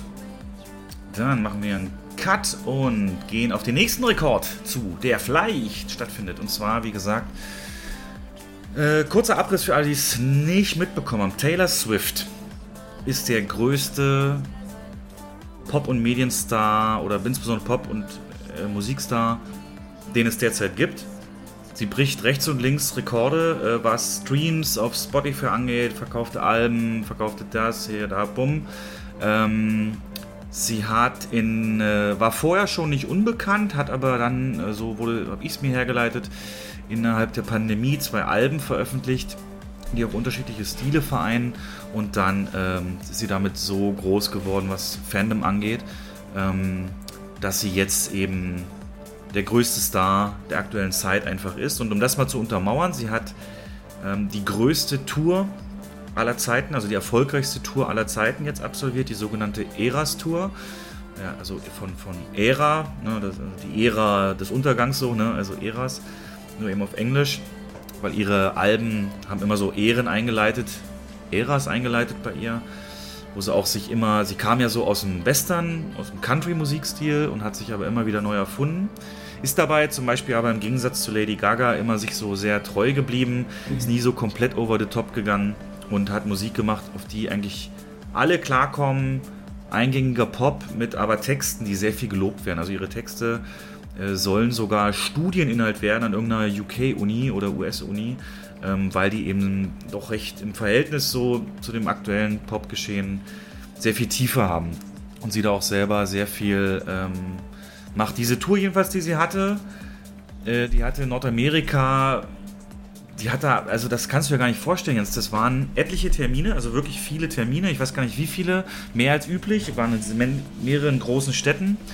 Und es, es kam hinterher Berichte, nachdem die Tour durch ist, dass äh, sie ungefähr die Gastro- und Hotelwirtschaft in den USA irgendwie um, um 2% geboostet hat, äh, nur durch ihre Tour, weil da eben so viele hin wollten. Also die Tickets, sobald die immer in Verkauf gingen, haben immer die Ticketseiten komplett zum Zusammenbrechen lassen und die wurden auf dem Schwarzmarkt für mehrere 10.000 Dollar angeboten. So viel Nachfrage war da. Also es war, da hätten so viel mehr reingewollt, als eigentlich konnten. Ähm, jeder will die irgendwie live sehen.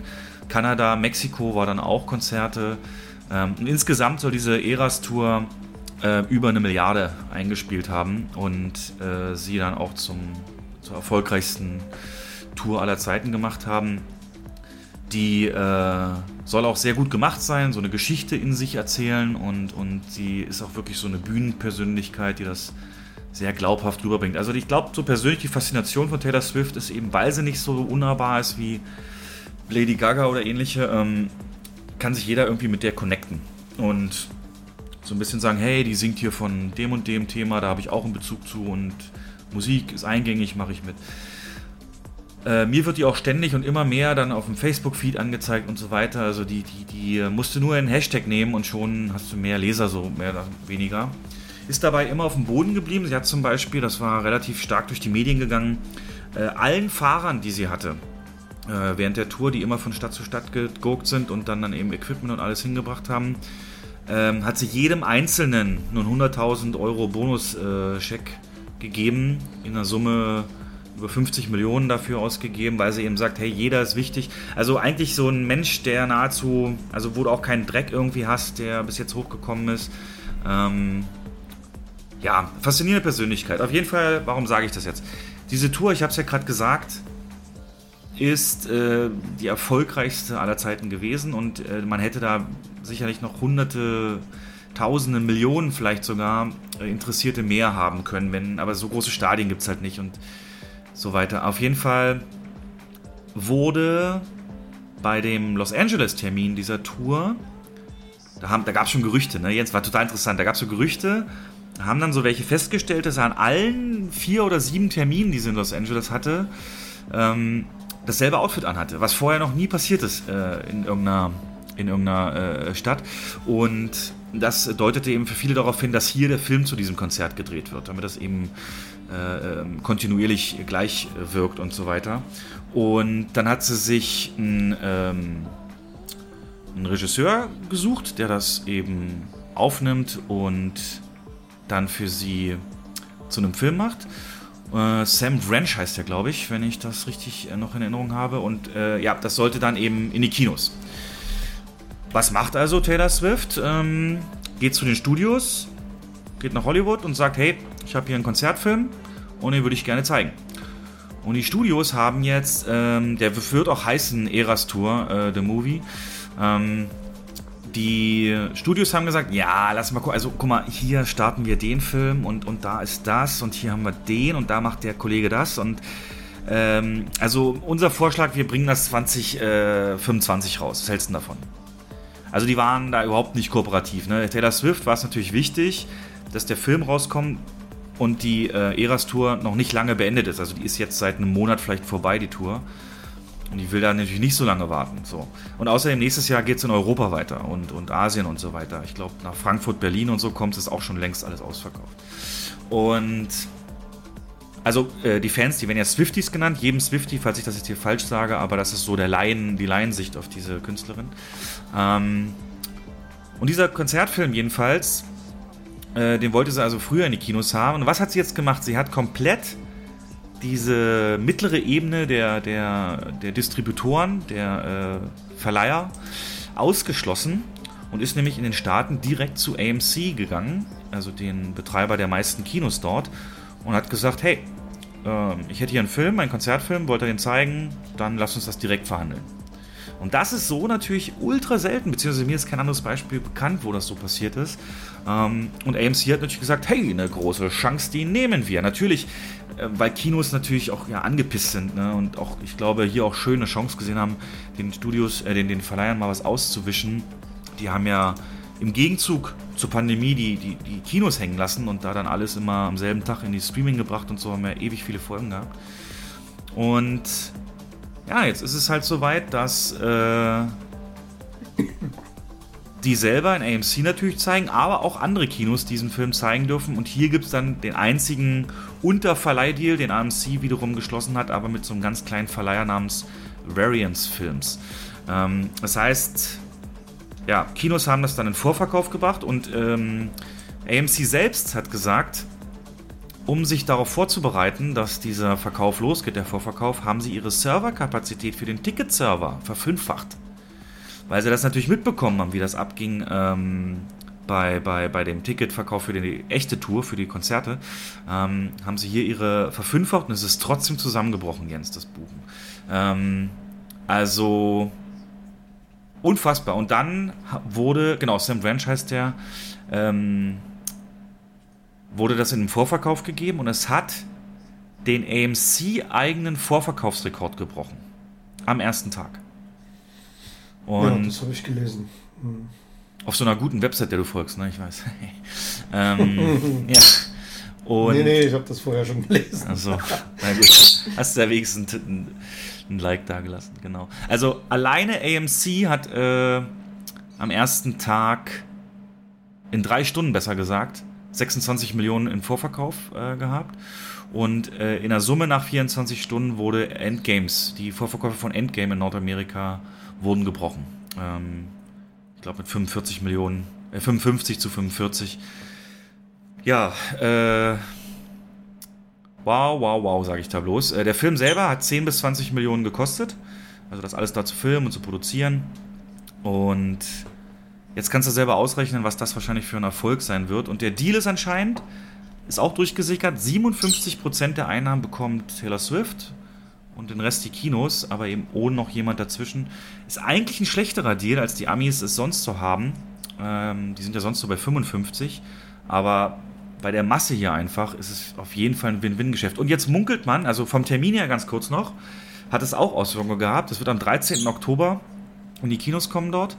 Und äh, eigentlich war das auch der Starttermin von dem neuen Exorzisten, der auch IMAX für sich hatte. Aber hat gesagt, äh, in dem Moment, am selben Tag noch, als bekannt wurde, dass Taylor da das eben macht, ähm, haben sie gesagt, haben sie einen Tweet abgesetzt, ja, okay, wir legen uns nicht mit Taylor an, wir verschieben unseren Start und haben den dann, glaube ich, vorgezogen. Sodass äh, sowohl die Premium-Seele, IMAX und sowas, als auch normale Seele dann hier zeigen können. Es werden natürlich unglaublich viele Showtimes angeboten, alle ausverkauft. Ähm, und man redet jetzt von einem 100 Millionen Start, was äh, mehr wäre, als The Flash in seinem ganzen Lauf gemacht hat. Mhm. Und ja, also warum erzähle ich das jetzt so umfangreich? Also weil ich es einfach unglaublich faszinierend finde und weil ich denke, das könnte in Europa auch so kommen. Ähm, da hast du aber noch gar, gar keine Gerüchte gehört, ne? dass das irgendwie nach Europa kommt? Nein, verfolge ich schon die ganze Zeit und ähm, Normalerweise, also als ich das gelesen habe, habe ich es auch sofort bei uns in die Gruppe gestellt und habe gesagt, wer, wenn hier zu Lande da kein Verleih sofort aufspringt, dann, dann sind sie alle doof. Oder also in Kontakt tritt und, und das Ding kauft, dann weiß ich auch nicht. Aber es gibt bislang noch keine Ankündigung. Es kann natürlich sein, dass es damit zusammenhängt, dass es vielleicht dann auch in Europa drehen will, wenn sie ihre Europatour macht, dass das dann äh, währenddessen erst gedreht wird für Europa. Nee, das glaube ich, nee, nee, das glaube ich nicht. Das, das wird ja nochmal, das kostet ja auch so einen Konzertfilm zu drehen. Übrigens, der Regisseur, der hat auch, äh, ich habe gerade mal so den seine Filmografie mir angeguckt. Der hat einen Konzertfilm für Billie Eilish schon gedreht und für BTS, Burn the Stage, die ja auch mega Erfolge hatten im Kino. Also kennt er sich richtig gut aus damit. Hm. Ja, Permission to Dance, den hatten wir ja auch im Kino. Ja, Wahnsinn. Mehrere Vorstellungen ausverkauft. Und noch zusätzliche reingehauen ähm, später. Naja, das ist der, das ist derselbe Regisseur. Also der weiß, was er tut. Ne? So. Ähm, für die Kinos natürlich sehr willkommen, denn der äh, ja, restliche Slate so im Herbst sieht gar nicht so gut aus, gerade weil jetzt eben Tune verschoben wurde und äh, eben der Streik äh, immer noch läuft von beiden großen Gewerkschaften. Ja, und jetzt, äh, ich habe es heute erst gelesen, Jens, die völlig falschen ähm, Schlussfolgerungen werden wieder gezogen von den Hollywood-Anzugträgern. Und zwar hat einer heute gesagt von irgendeinem großen Studio, ich weiß nicht, ob es Warner war oder jemand anders, äh, hat gesagt, Moment mal, wenn das so erfolgreich ist, dann werden bestimmt alle Konzertfilme so erfolgreich. Ich glaube, Konzertfilme sind die Zukunft. ähm, dabei vergessen sie natürlich, dass Taylor Swift jetzt ein Star ist, der ganz einzigartig eben auf sein Publikum wirkt und dieses Publikum ganz, ganz hardcore ist, was da eben sie angeht und da mhm. alles mitmachen. Also uns, ja. uns, unsere Studenten, die hören die alle.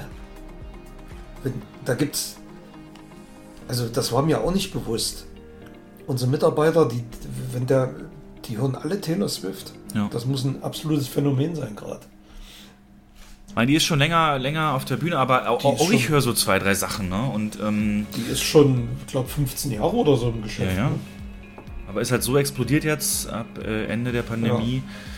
Ähm, weil sie sich eben ja so entwickelt, auch was musikalisch das angeht und das bei immer sehr qualitativ hochwertigen Texten. Ähm, ja, eine wahre Künstlerin. Und ja, das hoffentlich ihren Auftritt in Cats äh, vergessen macht. ähm, die. Ja, auf jeden Fall, diese, diese Art und Weise, ohne Verleiher das zu machen, ist äh, sehr ungewöhnlich, aber naja.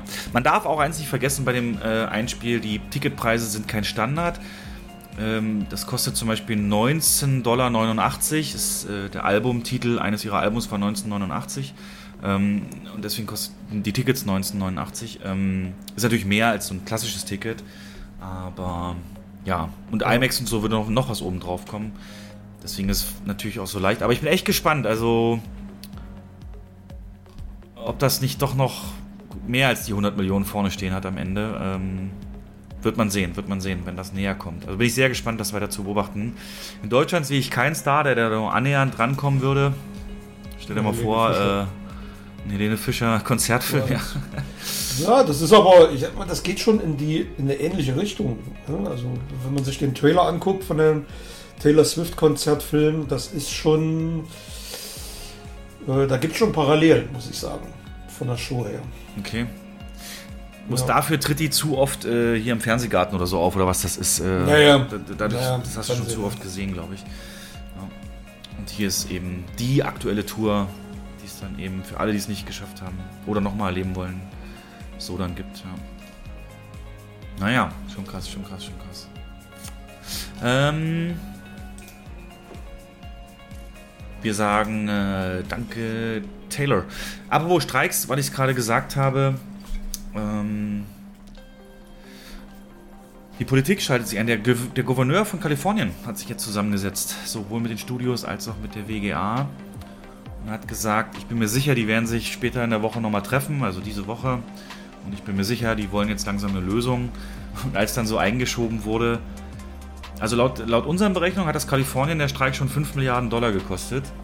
Haut er nur so ganz trocken raus, gehen Sie mal von mehr aus.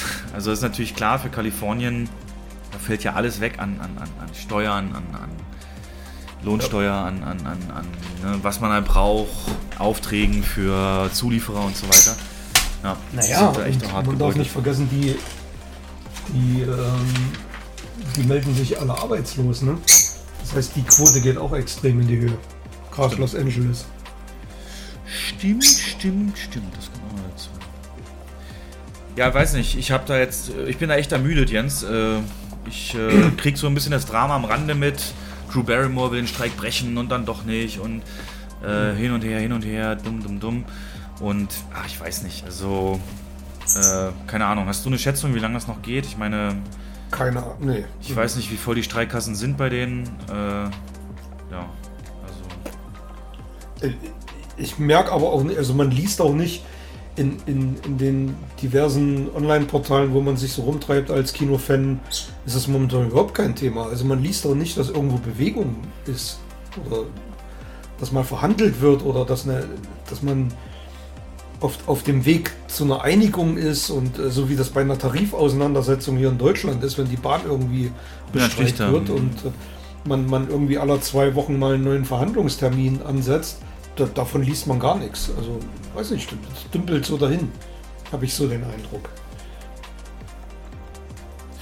Äh, nee, ist auch so. Also sehe ich da auch nichts an Ernährung. Ähm, die was, was war jetzt, hatte ich jetzt gelesen? Die. Ähm, na, jetzt fällt es mir nicht ein. Äh, achso, die Auswirkungen, genau, also dass wir das einfach ähm, wesentlich später spüren werden, ne? Weil jetzt ja alles still steht. Ja, wir spüren es ja jetzt schon. Ja, aber außer durch Dune, durch was noch? Also. Also. Naja, Dune, es ist aber schon eine Hausnummer, finde ich. Also dieses Jahr schon. Genau. Das ist der größte, größte Start im, im, im, im vierten Quartal und der fällt einfach mal weg. Was, du glaubst nicht an Aquaman? Was ist denn mit dir? äh, hast du den Trailer gesehen? Warte, lass uns hier den Break machen. Genau, wir reden jetzt noch kurz über den Kinoherbst und ob es Hoffnung gibt oder nicht. Und wir sind gerade bei Aquaman. Trailer habe ich tatsächlich gesehen und ich dachte die ganze Zeit, das sieht ja aus wie der erste. Das ist ja eins zu eins ein völliger Overkill an Clicky-Bunty-Effekten und äh, mich überhaupt nicht abholende Story. Oder bin ich dazu kritisch? Ich weiß es nicht. Aber was hast du denn gedacht? Ähm, ja. CGI-Overkill. Disney-typisch miese, also wirklich miese Effekte. Wie bei Ariel. Alles so dieses unter die Haare und so, so 90er-Jahre-Style-Animationen äh, ich weiß nicht, ob die das mittlerweile auf dem C64 machen, keine Ahnung. Hm. Ja gut, Cameron aber, hat da eh allen das Knick gebrochen. Sein ja, aber eine Sache, die aufgefallen ist, ähm, du siehst Amber Heard im Trailer nicht. Doch, du siehst eine Sekunde. Für einen Bruchteil einer Sekunde. Aber wirklich nur für drei, vier Frames. Aber ansonsten findet die im Trailer gar nicht statt. Ne? Das ist schon sehr auffällig.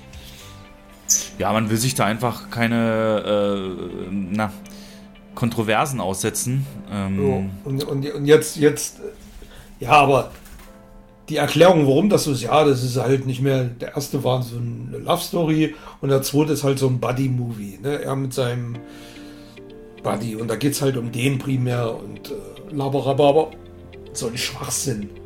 Na klar hat man die rausgeschrieben aus dem Skript irgendwann und, und im Schnitt hat man da mit Sicherheit auch massiv was verändert oder Nachdrehs gemacht, damit das möglich ist, dass die so wenig Screentime wie möglich hat. Aber dass die im Trailer komplett unter den Tisch fällt, das finde ich irgendwie, weiß ich nicht. Hat er dich abgeholt, der Trailer? Nein, also, nein, nein. Ich fand den ersten ja. angenehm zu gucken. Sehr schöne, innovative Kamerafahrten. Ähm, dieses Spiel mit Licht und Schatten, als er dann da runtertaucht und so. Das fand ich alles ganz cool. Aber ich habe ihn seitdem nie wieder gesehen. Das war für mich jetzt. Ich auch nicht. Äh, ich auch nicht. Was da hängen bleibt. Und mit dem ganzen DC-Gemäre da. Und ist es jetzt noch ein aktueller Held oder wird er abgesägt? Und, ach, ähm, und Amber hört ja, sich aber das, sagen. Das, genau ja. das ist das Problem des Films. im Prinzip trägt der Film zu nichts mehr bei, weil man genau weiß, dass diese Timeline einfach endet. Und in der Zukunft keine Rolle mehr spielen wird. Das ist das Grund. Aber ist das bestätigt auch für Aquaman? Ich weiß gar nicht. Naja, der Aquaman ist doch der, das ist doch das alte Justice League-Universum, das es dann halt nicht mehr gibt. Das nicht mehr weitergeführt wird.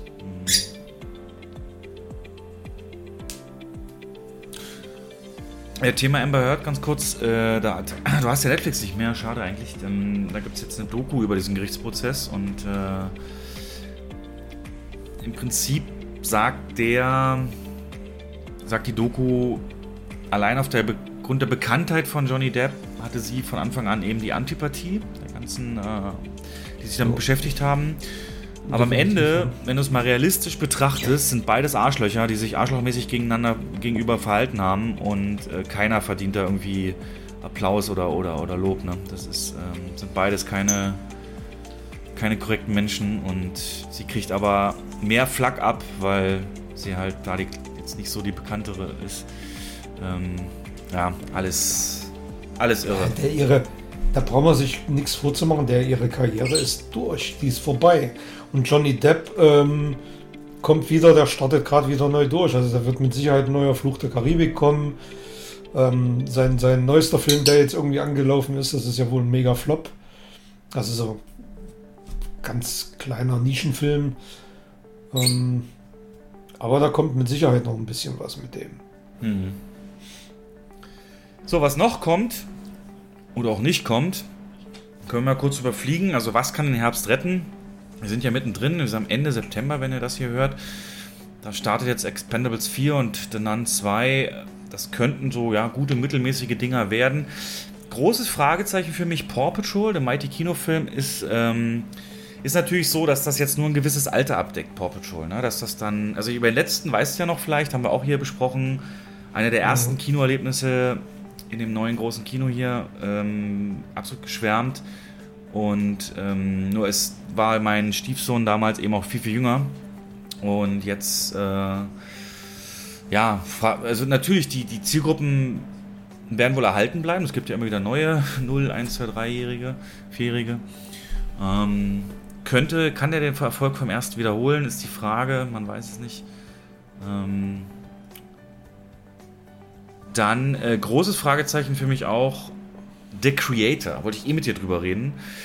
The Creator von, ich glaube, Gareth Edwards, ne, der ursprünglich mal für Rogue One verantwortlich war, bevor dann jemand Nachdrehs gemacht hat.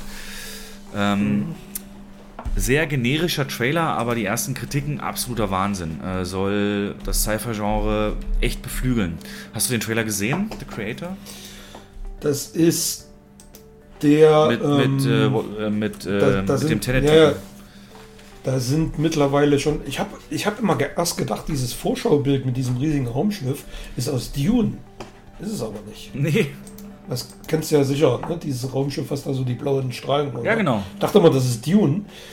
Und ähm, Gareth Edwards, der hat ja auch den von mir hochgeschätzten ersten Godzilla gedreht. Ganz Stimmt. großartiger Film. Ja, das war der. Ja, ja. Ähm, ähm, da gibt es auch erste Kritiken zu schon. Ne? Ja, und die sollen halt mega sein. Ja. Also ja. ich weiß, mhm. gehypt ist, das weil die Story ist, ist, ja, ist ja, ist ja, die Story ist ja eine, ein junge, ein, ein erfahrener Krieger muss eine junge schützen, die die Hoffnung der Menschheit ja. ist so. Ähm, aber es soll, also das könnte mich, wenn da jetzt irgendwie, das könnte mich tatsächlich ins Kino kriegen nochmal. Ja. Genau, der ähm, John David Washington. John David Washington, genau. Genau, der aus Tenet. Dann ja der neue Exorzist, äh, einer deiner Kultfilme, glaube ich, oder zumindest hochgeschätzten Filme.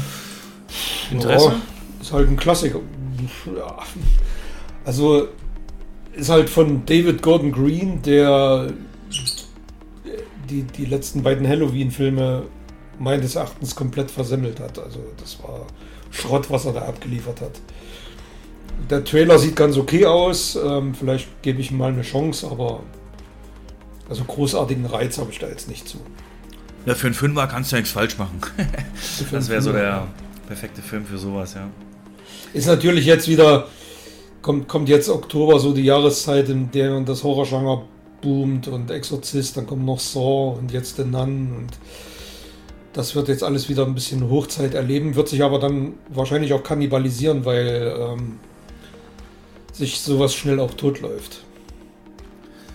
Also zum Beispiel, wir haben ja hier immer als unsere Quelle Inside Kino, den Deutschland-Startplan und da ist zum Beispiel jetzt für den Oktober in der Kategorie Mainstream, kommt halt am 5. Creator und Exorzist und am 12. steht bei Mainstream gar nichts drin. Also das wird, das wird ein ganz, ganz schlimmer Herbst für die Kinos. Ähm, wir haben äh, im Family-Bereich am 12. Oktober tatsächlich das fliegende Klassenzimmer.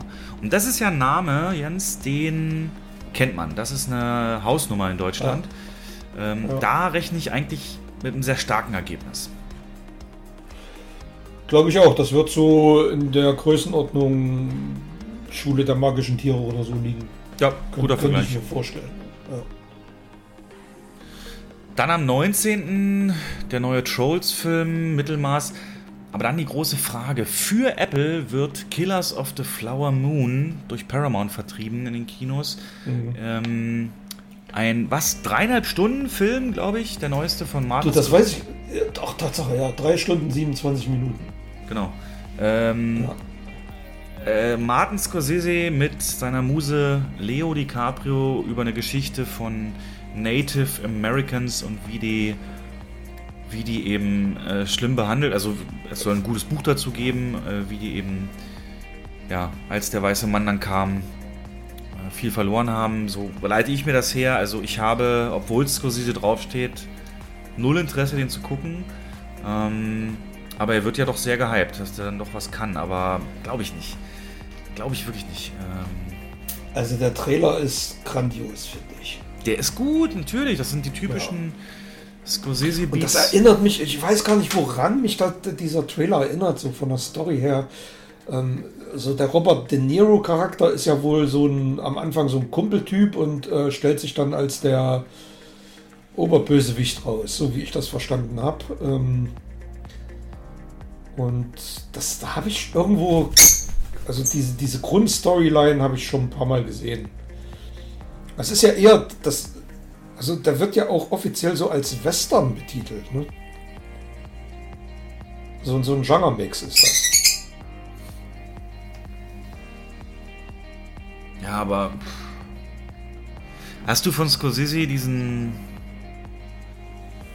Oh, der hat so einen gemacht, der wird auch ständig genannt, aber den habe ich auch nie gesehen. Invisible, Invincible. Meinst du Irishman? Nee. Davor, davor, Irishman war, glaube ich, der letzte, den ich bewusst geguckt habe. Also die Kritiken Silence, sind hier Silence. über. 2016. Nee, also Filmstarts gibt hervorragend, fast volle Punktzahl. Ähm, du, der wird absolut anspruchsvoll und, und, und gut gemacht ja. sein. Aber mal gucken, also ich weiß ich nicht. Komm, ich weiß er nicht, füllt auf jeden Fall nicht die Kinos, bin ich mir ganz sicher. Der füllt nicht die Kinos. Ja, mal gucken. Also Oppenheimer zeigt natürlich, dass es auch anders geht. Aber zu Oppenheimer hat man natürlich auch einen ganz anderen Bezug durch die Erfindung, die eben wirklich die Welt verändert hat. Und das hier ist halt sehr wieder ein US-zentrisches Thema. Ja. Ich glaube, für Europa, boah, schwierig. Am ehesten, es ist halt hier, was hier, das Einzige, also was hier halt zieht, ist DiCaprio, äh, De Niro und Scorsese. Mhm. Ähm, der wird so die Arthouse-Charts drei, vier, fünf Wochen anführen und im Kino ganz gut mitlaufen. Im Multiplex, mittelgroßer Saal. Aber ähm, wird wahrscheinlich jetzt keine 2, 3 Millionen Besucher, Besucher machen, ja. Glaube ich auch. Genau, dann sind wir schon Ende Oktober, da kommt auch überhaupt nichts. Also da steht hier bei Mainstream Dump Money, One for the Road, die unwahrscheinliche Pilgerreise ist Hell frei. Ende Oktober, Leute, das ist, äh, das ist, äh, kein einziger Film, der für sich genommen, also da kann man nur hoffen, dass die Masse es dann einfach rettet. Und weil die Leute da abends einfach, äh, wenn es dunkel wird, so früh, dann, dann da Ablenkung brauchen. 2. November. Nichts. Nichts, Jens. Mein Sohn, der Soldat. Marvels. Es kommt erst am 8. Ja. Wobei ich da auch ganz, ganz, ganz. I have a bad feeling about this. Ähm, The Marvels ist ja Captain Marvel 2, ne? Den haben sie jetzt ja umbenannt. Ja. Und Captain Marvel, es gibt ja im Internet zwei Lager. Mal gucken, zu welchem du gehörst. Eins sagt, der erste Captain Marvel hat ja über eine Milliarde eingespielt. Mhm. Erzähle. Also es geht jetzt nicht um Feminismus oder so. Es geht darum, der eine sagt. Nee, meine ich jetzt gerade. Okay.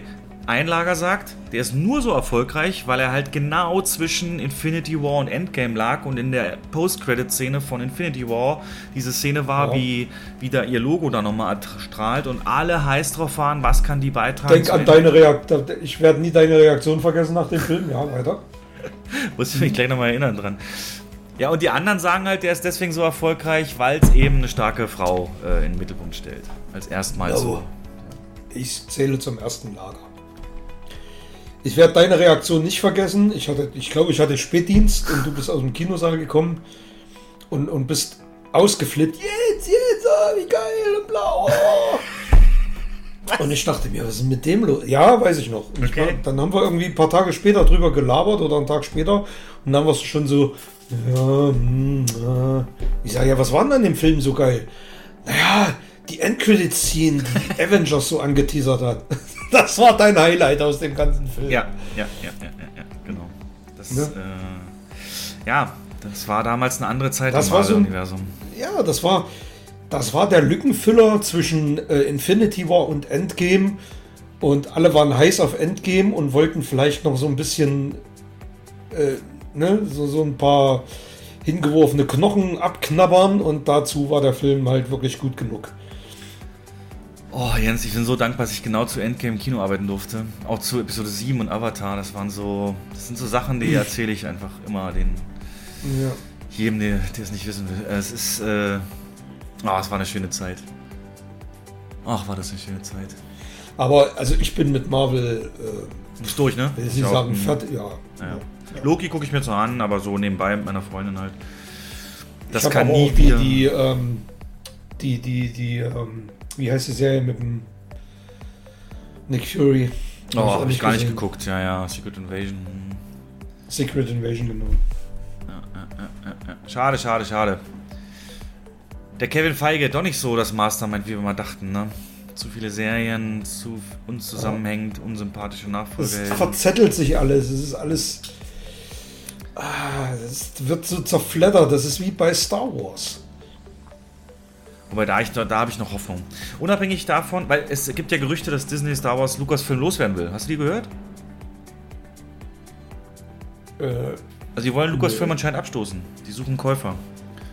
Okay. Also ist ein Gerücht und ähm, haben es jetzt. Ich habe nur gehört, dass ich habe ich habe nur ein Gerücht gehört, dass Disney aufgekauft werden soll. Disney als Ganzes, weil äh, ja, äh, man munkelt, dass weil sie so viele da, hm. Ja, ja, ne, aufgrund der vielen Flops in der Vergangenheit und ähm, aber die machen ja wieder gerade wieder ein bisschen Boden gut durch, ihr, durch ihren Disney Plus. Die Filme, die im Kino gefloppt sind, die feiern sie da als mega Erfolg. Ähm, können wir vielleicht gerade mal einschieben. Ich ja. sehe es komplett anders. Weil wenn ich ein Disney Plus Abo habe, für das ich eh bezahle, dann, dann, dann gucke ich mir klar dort Ariel und Elementals an. So logisch. Aber dafür ins Kino gehen, es ist halt keiner dafür ins Kino gegangen oder nur wenige. Ja. So logisch. Wenn ich was quasi kostenfrei bekomme, äh, dass ich es dann angucke. Die sollen auch mit den Abonnentenzahlen ziemlich ähm, ja, Schönrechnerei betrieben haben.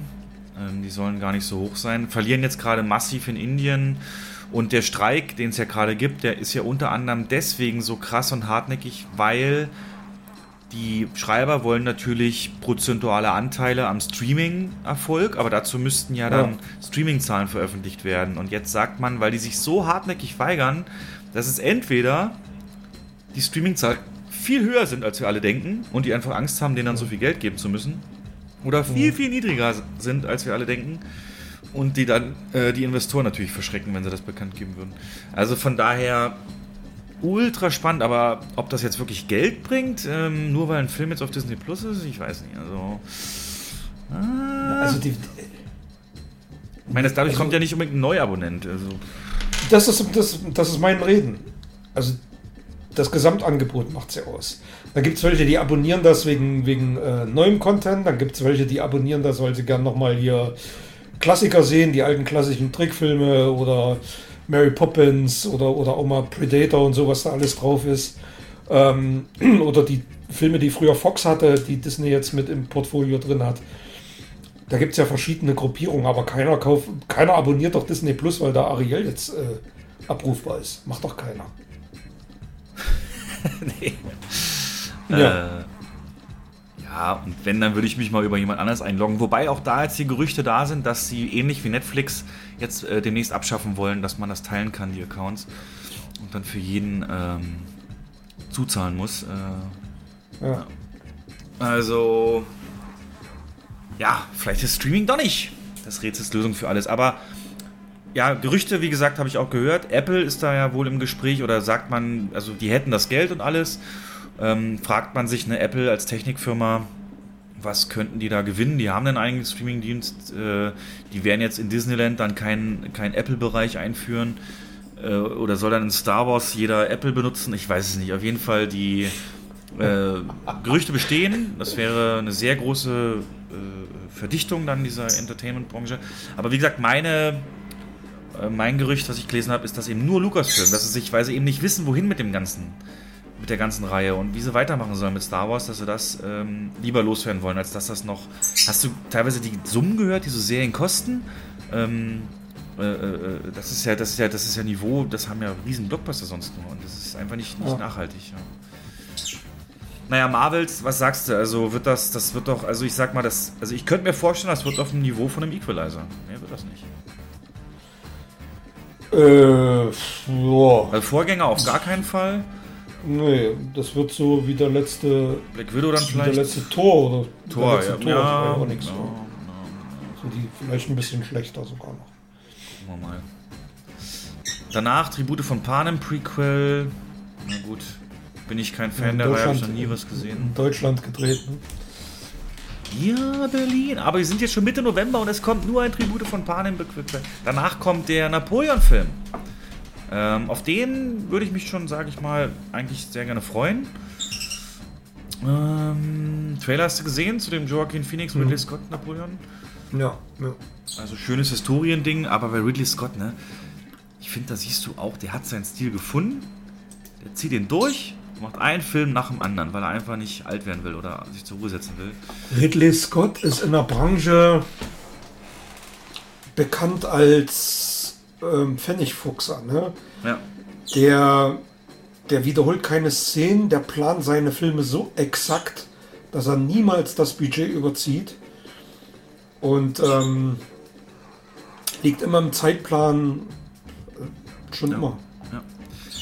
Der hat in Deswegen Doku sind die ja, deswegen, der ist ja nun auch, ist er, ist er schon 80, also so die Dreh rum, glaube ich. Ähm, deswegen drehen Studios so gern mit dem, weil der für einen schmalen Pfifferling ähm, halt Sachen abliefert, für die andere irgendwie 200, 300 Millionen rausballern würden. Ja, und Napoleon, geile Geschichte, also. Ja. Interessante Figur. Ähm, danach wird es interessant. 30. November da kommt dann Saw 10 und Saw X oder Saw 10 ähm, hat ja Rekorde gebrochen, ne? Die Trailer-Klicks sind die höchsten, die jeden Saw-Teil erreicht hat. Ähm, Wish kommt dann noch, der neue von Buena Vista, äh, ich glaube Disney Animation Studios, glaube ich. Sieht auch sehr interessant aus, also schönes ja, Gegenprogramm, Horror und mhm. Kind. Und da hast du dann dein Godzilla Minus One über 24 Bilder wird ja am 1.12. in die Kinos gebracht. Ähm genau. Und man darf eins nicht vergessen, also es gibt ja seit einiger Zeit ähm, Reihe Best of Cinema und in der Woche läuft der Name der Rose nochmal im Kino. Mit Sean Connery. Ey, ja, zu dem Film habe ich ja ein ganz gespaltenes Verhältnis. Weißt du warum? Ich habe den irgendwann als Kind Weißt du, kennst du dieses, dieses Alter, wo Großartiger Film. Ich habe den, hab den natürlich auch gleich ins Kino 3 äh, umgelegt. Ne? Ja, war ja, war ja notwendig. Hm. Äh, also, der braucht einen großen Saal. Das Ding, Jens, ich weiß gar nicht, wie ich sagen soll, aber die. Ich habe den Film nie zu Ende geguckt. Ne? Es war ähm, als Kind so, hatte den, weißt du, Eltern nicht da und dann ähm, VHS-Fach. Von Vatern so Filme guckt man sich da halt an. Naja, nicht so eine Filme, aber die. Äh, ja, ja, nee, ich weiß, was du meinst. Also ich weiß gar nicht, wie alt ich da war. Vielleicht war ich da 12, Ich weiß, worauf 13. du hinaus willst. Ja, ja. Dann mache ich den rein und was mich nie vergessen werde und wenn ich es irgendwo laufen würde, was ich immer mir angucken würde, sind einfach die ersten 10 Minuten. Das ist dann nämlich so, dass während der Credits laufen einfach nur diese Landschaft, ich weiß nicht, dieses Schottland, Irland, England, ähm, auf jeden Fall dieses typische Mittelalter oder Italien, ist auch egal, auf jeden Fall wirkt so rau, kalt, trotzdem grün, so dieses, dieses dann dieses Kloster, es hat so einen bedrohlichen Charakter, aber gleichzeitig so einen einsamen. Ich finde so die ersten zehn Minuten, wo nur die Landschaft, wo er da hinreitet erstmal, ne? Ähm, das ist für mich. Ich finde das. Äh, ich glaube, es hat so den Grundsatz gelegt, dafür, dass ich Schottland so mag. Das hat mich irgendwie so also, reingezogen in diese Welt. Ähm, aber dann die eigentliche Story, die fand ich verstörend und ich habe es nie zu Ende geguckt. Falsches Alter, falsche Umgebung. Ja. Ich habe den zu, der lief zu DDR-Zeiten im Kino, weiß ich noch, war ein mega Event damals. Und ähm, da habe ich sogar meinen Opa dazu bewegen können, mit mir zusammen ins Kino zu gehen, den Film zu gucken, weil der ist ja auch so ein, so ein Mittelalter-Fan gewesen und ja. so auf solche Geschichten hat er wirklich auch gestanden und er war so fasziniert von dem Film. Und wie alt war ich da? 17, 18, so die Dreh rum. Ich glaube, 88, 89 ist er in der DDR ins Kino gekommen. Lass es 87 gewesen sein, weiß ich nicht mehr. Ähm, und ich war absolut fasziniert, weil das im Prinzip ist es ja so eine, so eine Agatha Christie Crime Story im Mittelalter gewandt. Mit wirklich grandiosen Schauspielern, das Setting sensationell, aber auch die Härte. Ne? Da ist er für die Zeit schon extrem brutal gewesen, also sehr drastisch auch in der Darstellung wie der, der eine Mönch dann verbrennt auf dem Scheiterhaufen und äh, die Kamera hält daher drauf. Und ähm, also ich finde ihn klasse. Ich habe da sehr gute Erinnerungen dran. Aber wie gesagt, das ist wirklich, du, wenn du den, du den zum ersten Mal einfach so auf VHS im falschen Bildformat, auf einem, weiß ich nicht, 50 Zentimeter Röhre, da wirkt, das wirkt ganz anders. Das kannst, kannst du gar nicht beschreiben. Das ist, so ein Film braucht die große Leinwand. Äh, Und ich bin 5. froh, dass sie den, dass sie den hier nochmal ähm, in der Reihe zeigen. 5.12. für alle, die interessiert sind. Genau, den, den Monat davor ist es, glaube ich, Universal Soldier. Voll das Kontrastprogramm. Ja, am 7.11., genau. Ja.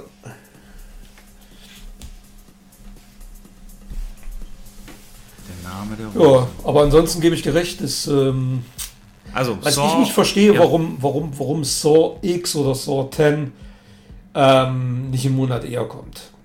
Quasi zu Halloween, so dieses diese, diese Halloween-Welle mitnimmt. Stimmt. Aber ich glaube, da ist er der prädestinierteste Kandidat dafür gewesen. Aber ich glaube, dass, äh, da gibt es noch ein paar Konkurrenzfilme, wie zum Beispiel ähm, Exorzist und Co. Mhm. Ne? Vielleicht denkt er sich auch, dass er halt dann über die Feiertage lange laufen wird. Also ich, ich sage einfach nur gähn, gähnende Langeweile. Der Trailer, das ist diese Folter-Scheiße immer wieder. Diese, ich sehe das schon, die, die Drehbuchschreiber sitzen da, was können wir uns für Brutalitäten ausdenken? Ähm, was wollen die Leute sehen? Die Leute wollen hier den, den Jigsaw sehen, der ist zwar seit fünf Filmen tot, scheißegal. Drehen wir einfach einen Film, der zwischen zwei und drei läuft. Ähm, also da läuft die, die Handlung spielt zwischen dem zweiten und dem dritten oder zwischen dem ersten und zweiten, keine Ahnung. Scheißegal, ob die alle zehn Jahre älter sind, wurscht. Und äh, denken uns ein paar neue Folterfallen aus und gut ist. Es. Was ist das? Ja, das Prinzip des Cash Films. Es, genau. Ja, es wird so lange gemolken, bis es kein Geld mehr bringt. Ich glaube, das haben die schon, ja, das haben die schon zigtausendmal bereut, dass sie den Hauptcharakter haben sterben lassen. Ähm, auch nicht meins, von daher ganz kurz, jetzt gehen wir in nee, meins auch nicht. Dezember. Und dann ich muss aber dazu sagen, der erste ist ein hervorragender Film. Der erste ist wirklich sehr gut. Da ja. geht es aber auch um was anderes. Da geht's, ne, da wird, das ist nicht sinnlos einfach nur Falle an Falle, sondern da, der hat auch eine Story und der hat einen wahnsinnig genialen Twist am Ende. Ist auch nicht ohne, ist auch hart. aber nicht vordergründig, ist kein Gewaltporno, so wie die anderen Teile, die dann hinterher kamen. Ist wirklich ein gut gemachter, ähm, unterhaltsamer Horrorfilm. Genau, holt ihr nach, falls ihr es nicht kennt. Ja, also kann ich wirklich nur empfehlen, aber dann äh, war es das auch. Dann kommt Wonka äh, am 7. Dezember. Trailer jetzt auch da. Ähm, tja, Ja. braucht das die Welt? Ich Ja. sage nein. Nein. Und äh, ein äh, kleiner Oompa Loompa äh, äh, Hugh äh, Grant wird es auch nicht retten. Obwohl der lustig war. Aber der Track, Track ist, äh, der Gag ist jetzt halt schon im Trailer. Ja, dann kommt der 14. Dezember, wo wir letztes Jahr dann den Start von Avatar hatten. Und da haben wir jetzt dann so Riesenfilme wie All eure Gesichter, Anyone But You oder Silent Night. Dann kommt am 21. der Aquaman. Und tatsächlich der 28. gar nichts. Nichts an großen Neustarts. Und am 4. Januar auch keiner mit Rang und Namen. Kommt dann sowas wie Next Goal Wins, Night Swim und Roleplay. Also jetzt mal ernsthaft, Jens, der nächste, der mir was sagt, äh, von den großen Filmen ist. Ach du Scheiße. Also jetzt gucke ich nur in der Mainstream-Spalte. Erste, der mir von Anhieb auf Namen was sagt, ist. A Quiet Place Day One. Du meinst dann im Frühjahr, oder Am was? 7. März, ja. Davor, wenn ich hier die Neustartsnummer überfliege. Also gut, die Farbe lila, ja, sagt mir was vom Namen, aber. Hey, das, das ist, das ist, das ist äh, der Spielberg-Film, das ist auch wieder eine. das ist ein Remake, ne?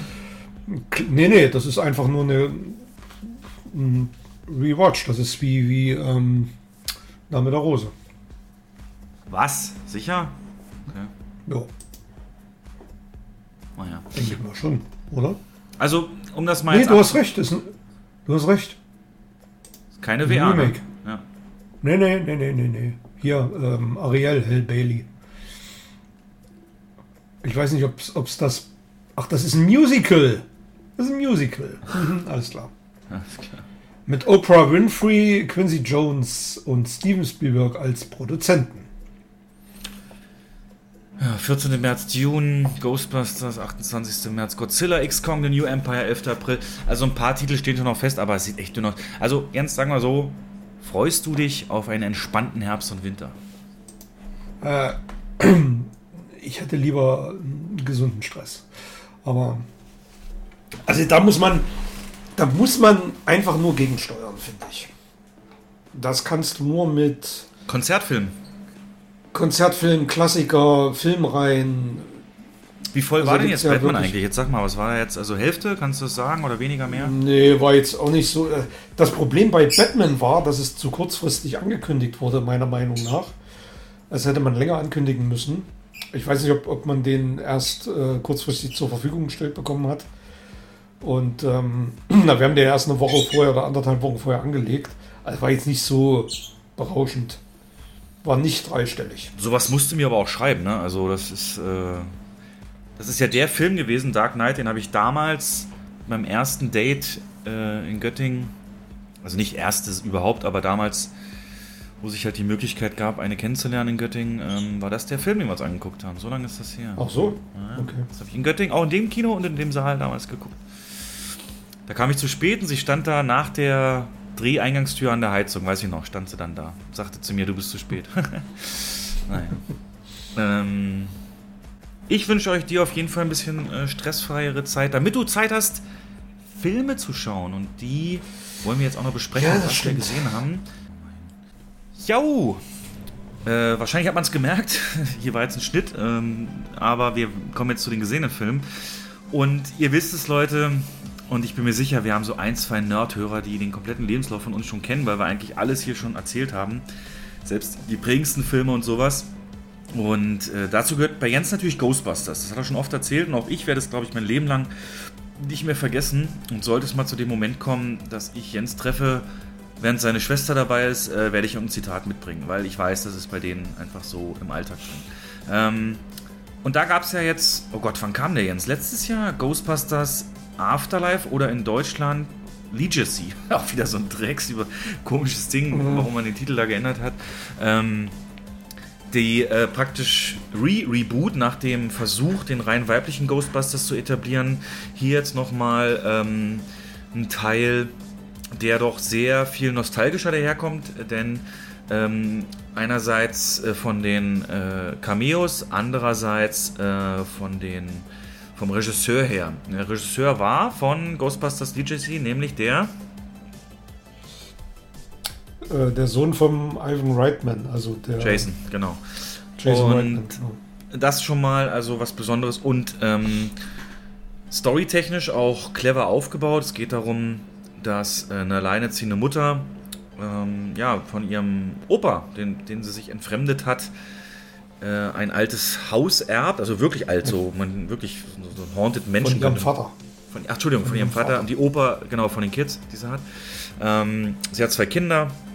Einmal den Dude aus äh, Stranger Things, den Teenager und so ein, so ein hochintelligentes Mädel, was sehr viel mit Wissenschaft schon am Hut hat in ihrem Alter. Ähm, und ja, die, die, kriegen von ihrem Vater, kriegt das Haus vererbt, ein Holzhaus mitten auf dem Feld in einem, einer Kleinstadt. Und da fangen natürlich dann an, äh, ja, übernatürliche Dinge vor sich zu gehen.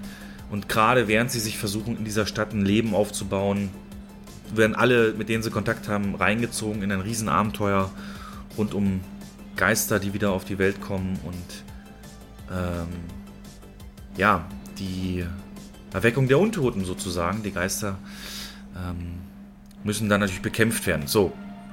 Ähm, es ist, glaube ich, kein Spoiler, weil es in den ersten fünf Minuten passiert, dass der Vater von dieser alleinerziehenden Mutter Egan Spengler ist. Ähm, ich weiß nicht, ob es im Kino auch so war, Jens, oder ob sie was im, im Streaming-Release verändert haben, aber im, im Streaming-Release siehst du sehr, sehr deutlich in der Eröffnungssequenz, die äh, sehr, sehr gut den Film einleitet, denn man sieht dieses Farmhaus wie eine, ein unsichtbarer Geist ähm, auf dieses Haus zukommt und den äh, Besitzer praktisch, den man bis dahin nicht sieht, ähm, höchstwahrscheinlich töten will. Der hat aber Fallen vorbereitet, die aber natürlich versagen im letzten Moment. Und er dann aber in aller Seelenruhe in sein Wohnzimmer geht, sich dort auf den Stuhl setzt. Und da sieht man dann eine Seitenansicht von diesem Stuhl und da erkennt man dann deutlich am Gesicht und Frisur, wer das ist. Ähm, ich weiß nicht, ob das im Kino dunkler eingestellt war oder nicht zu erkennen sein sollte. Auf jeden Fall im Streaming hat man es erkannt, dass es eben der alte Egon Spengler ist. Und damit ist für Fans es auf jeden Fall schon klar, für Leute, die nicht so viel Kontakt haben mit dem Franchise, wahrscheinlich noch nicht. Wird dann aber im Verlauf des Films sehr, sehr deutlich ähm, ja, klar gemacht, auch wenn man es so ein bisschen als Geheimnis und ne, die ganzen Dorfbewohner sehen ihn als verrückt an und so ähm, erstmal so ein bisschen abtut. Sehr viel Comic Relief mit drin, mit Paul Rudd, auch einen guten Schauspieler, der da einen Lehrer in dieser Stadt spielt, der zufällig ein riesen Ghostbusters-Fan ist ähm, und auch rausgefunden hat, dass diese Stadt irgendwas äh, zu tun haben muss mit den Geschehnissen aus den früheren Ghostbusters-Teilen. Denn hier gibt es eine Mine, äh, in der auch schon äh, viel Unheimvolles vor sich ging. Und äh, was wurde in dieser Mine geborgen? Metall, irgendeine bestimmte Art von Metall, mir ist der Name entfallen, der dann auch für den Bau eines bestimmten Gebäudes in New York ähm, verwendet wurde. Das wiederum in einem alten Ghostbusters als ja, die Ausgangsstätte für die Erweckung von, wie hieß sie? Welcher, welcher ja, Geist? Schlüsselmeister, Torwächter. Ja, aber welchen, welchen Geist? Gozer. Äh, Gozer, genau. Gozer. Äh, Gozer dann zu erwecken, genau. Wir haben sehr, sehr viel Reminiszenz. Also der alte Ecto 1 spielt eine Rolle, ist auch sogar auf dem Poster drauf. Ähm, der, der Wagen halt von den Ghostbusters. Wir haben die Marshmallow-Männer, was ich den unpassendsten Nostalgieflash aller Zeiten fand. Also der Marshmallow-Mann, der war im ersten Ghostbusters, war das einfach mal freakig gefährlich. Ich hatte Angst vor dem Typen. Ne? Und das war ja auch der Gedanke. Denke an irgendwas, was dich umbringen soll. Äh, ja, ich denke was ja. harmloses. Und dann ist es aber eben auch wie er, wie er, er guckt ja auch böse. Und äh, ist ja dann auch Godzilla groß. Und damit hast du eben auch die Gefahr. Und hier genau das Gegenteil. Komisch CGI-animierte Minifiguren. Also fand ich sehr, sehr unpassend. Aber auch schon im Trailer, glaube ich. Von daher, äh, ja, äh, nur ein Teil, aber es gibt noch mehr Anspielungen und ich habe dann hinterher auch mich in allen Foren reingelesen, was ich alles verpasst habe in seinen Anspielungen, war unglaublich. aber äh, für Fans auf jeden Fall ein Genuss gewesen. Ich kann mich jetzt nicht mehr genau erinnern an dein Review, ähm, aber du hast ja jetzt auch ein bisschen Abstand zu dem Film. Äh, wenn du jetzt so zurückdenkst, ähm, gab es denn seitdem einen Rewatch oder hat da irgendwas von der Erstsichtung verloren? Ich glaube, du warst damals doch recht begeistert, oder? Ja, also im Kino war ich begeistert und ich glaube, ich habe ihn seitdem einmal zu Hause gesehen mit, mit äh, meiner Frau und habe meiner Schwester, die, mit der konnte ich ihn nicht gucken, der habe ich gehen, aber die Blu-ray habe ich ihr ausgeliehen und sie haben dann auch geguckt, die war auch begeistert. Ähm, ich fand das ein absolut gelungene, es ist ja kein Remake, es ist ja eine direkte Fortsetzung.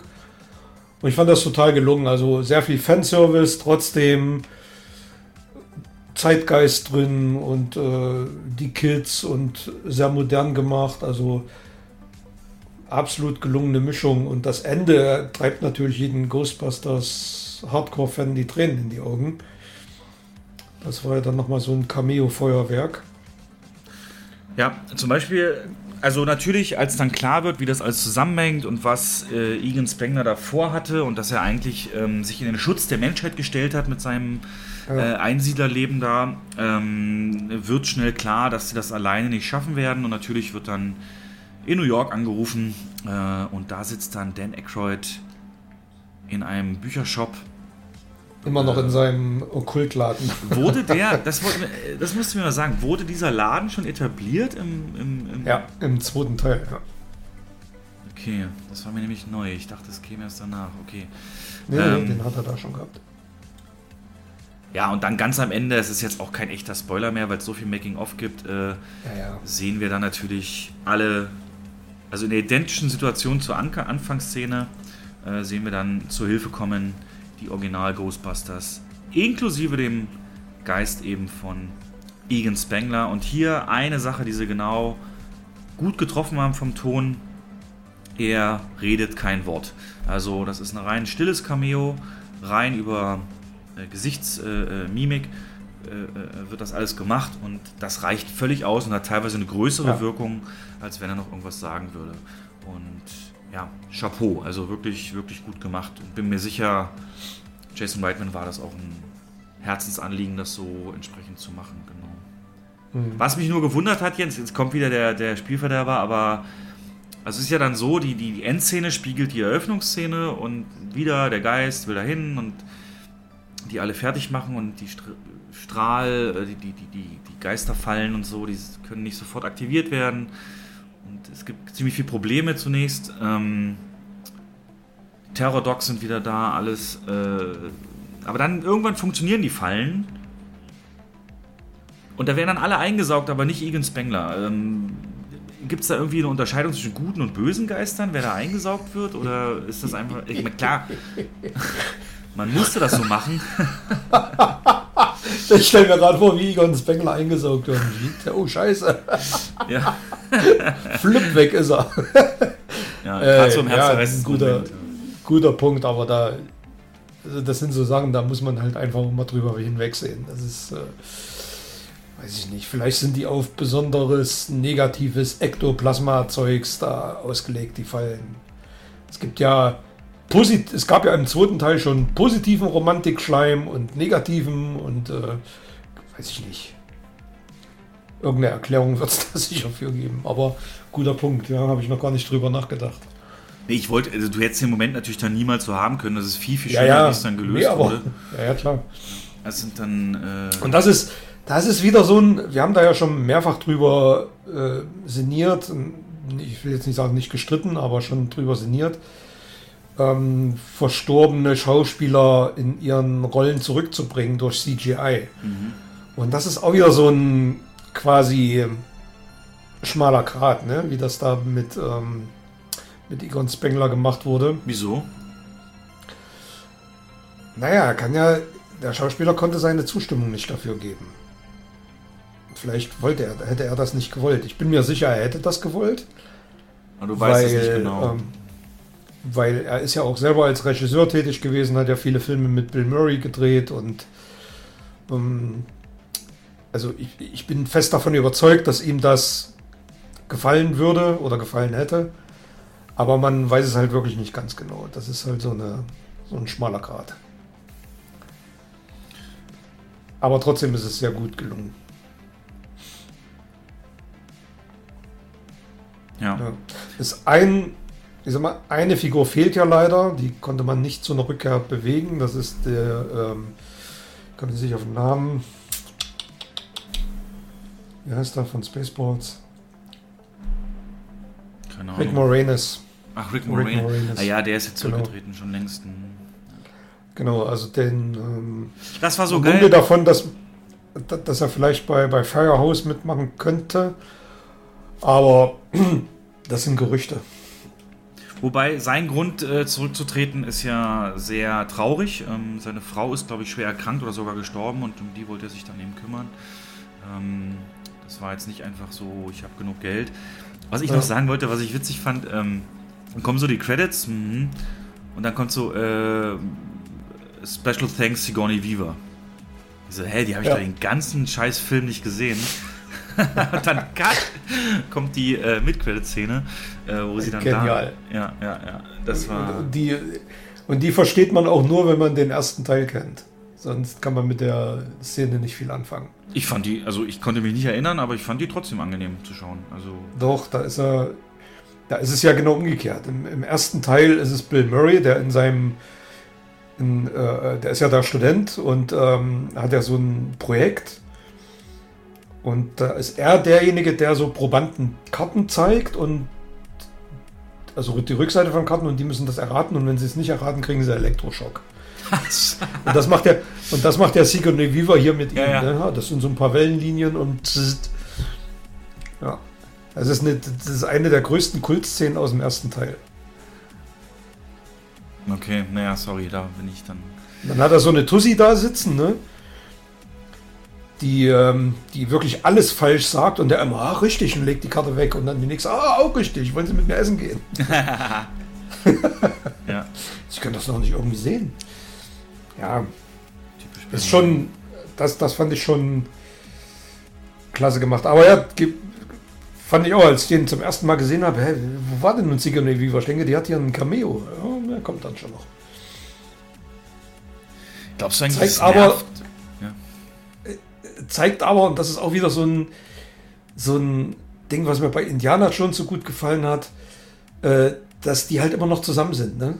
Dass sie zusammenleben. Das ist so ein, mhm. ah, geil. Ähm, von den neuen Schauspielern fand ich das Highlight die Tochter. Also die fand, fand ja. ich hatte die beste Delivery so, wie, wie sie die ihren, ihren trockenen Humor rübergebracht hat. Mhm. Und ein ähm, bisschen zu tough, ne, für so ein Mädel in dem Alter, wie immer so in Hollywood, aber ähm, also was die er erlebt und sieht in diesem Alter, das würde kein normales Kind würde das äh, auch nur im Ansatz äh, verkraften, aber. Auch die Sprüche, ne, immer. Ja, ja. Also wirklich auch ein gutes Drehbuch, was das angeht. Die Dialoge auch gut. Genau. Ja, hatte der Ecto One eigentlich schon im Original so einen ausfahrbaren Sitz? Ja, ne? Nee. Weil das haben sie ja, das haben sie ja schon so integriert, als wäre das immer schon Bestandteil der. Nee, das hat er nicht. Das war's. Ja, Slimer ein bisschen un Unrecht getan. Einfach nur Fressmonster. Aber naja, ganz viele, ne, als dann die Geister auf die Erde kommen, auch äh, Hommagen. Dieser, dieser Taxifahrer mit der Mütze da, der da an der Bar sitzt und so. Ja, das habe ich schon wieder erkannt. Auf eigenen Füßen kann er aber auch stehen, ne? weil ich jetzt nicht so ein Ghostbusters-Fan bin. Der liefert. Ach, auch, ja. ja, ja. Äh, doch, bin ich der Meinung. Macht, macht den Film ja so quasi sehenswert auch. Das muss er auch irgendwo, ne? So, er muss halt eine neue Zielgruppe erreichen und äh, alte Fans bedienen. Wenn er beides schafft, ist das ein gelungener Film. Dann hatte ich die interessante Diskussion gelesen. In dem Film wird ja so ein bisschen etabliert, dass Geister, also dass nicht jeder weiß, dass es die gibt. Also, also so, als wäre dieses New Yorker Ereignis so unter den Teppich gekehrt, so ein bisschen. Ne? Und mhm. er zeigt ja dann auch YouTube-Videos hier und da und das und so und da sind die rausgekommen.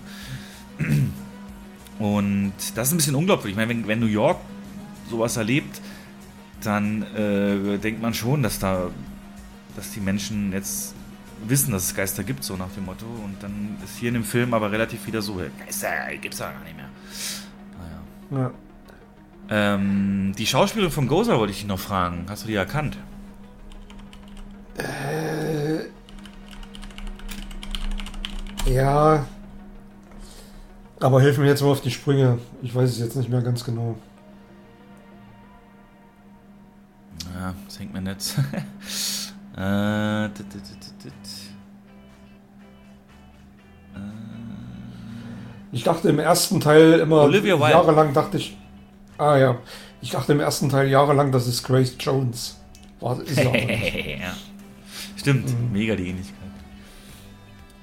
Und dann fand ich es natürlich ein bisschen, ähm, also Stichpunkt Kinderhumor, aber deswegen musste ich auch an dich denken. Es gibt da so ein einheimisches Kind, was mit denen dann loszieht.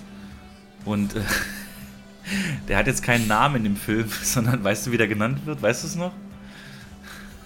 Das, Du meinst der, kleine Dicke da. der Ne? kleine Dicke, der mit der Tochter da rum. Der am Auto dann sitzt, wo die Marshmallows platzen. Ja. Der heißt Podcast. Äh, ja, genau. ja, genau. Weil Also er seine immer mit dem Mikrofon hinter, hinterher rennt und, und mit seinem Aufnahmegerät. Und, Ja. Er ist, Ja. äh, er heißt Podcast, weil seine Persönlichkeit ist, er hat einen Podcast und ähm, Ja, genau. äh, das ist ähm, und am Ende gibt es noch den Witz so, wer, äh, sagt Dan Aykroyd zu dem, wer bist du denn? Na, ich bin der äh, Host von dem Podcast äh, Verschwörung und allerlei mehr, VVVMM. Was, du bist das? Ey, endlich treffe ich dich. Und der so, was, du bist mein Abonnent? Mein einziger Abonnent bist du? Ja. Da dachte ich auch so, yo, Äh, sowas könnte uns eigentlich mal passieren. naja. Okay, okay, okay. Gut.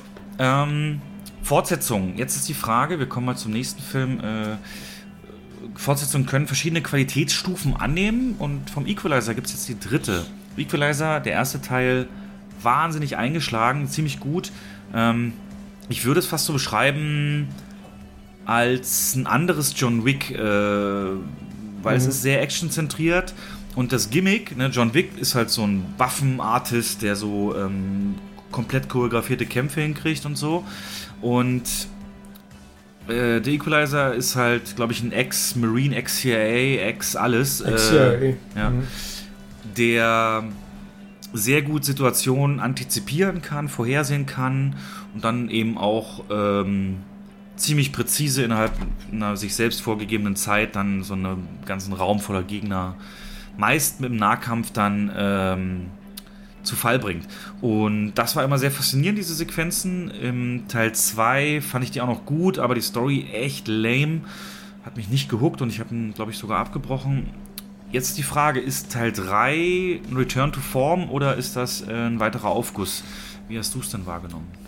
Sowohl als auch. Ich fand den, ich stimme dir zu, ich fand den, der, der, der dritte hat äh, allgemein nicht so gute Kritiken bekommen. Hm, ist aber, meine ich, bislang am erfolgreichsten von den dreien gestartet. Und äh, ich sehe den so zwischendrin. Ich finde ihn besser als den zweiten, aber nicht so gut wie den, wie den ersten. Hm.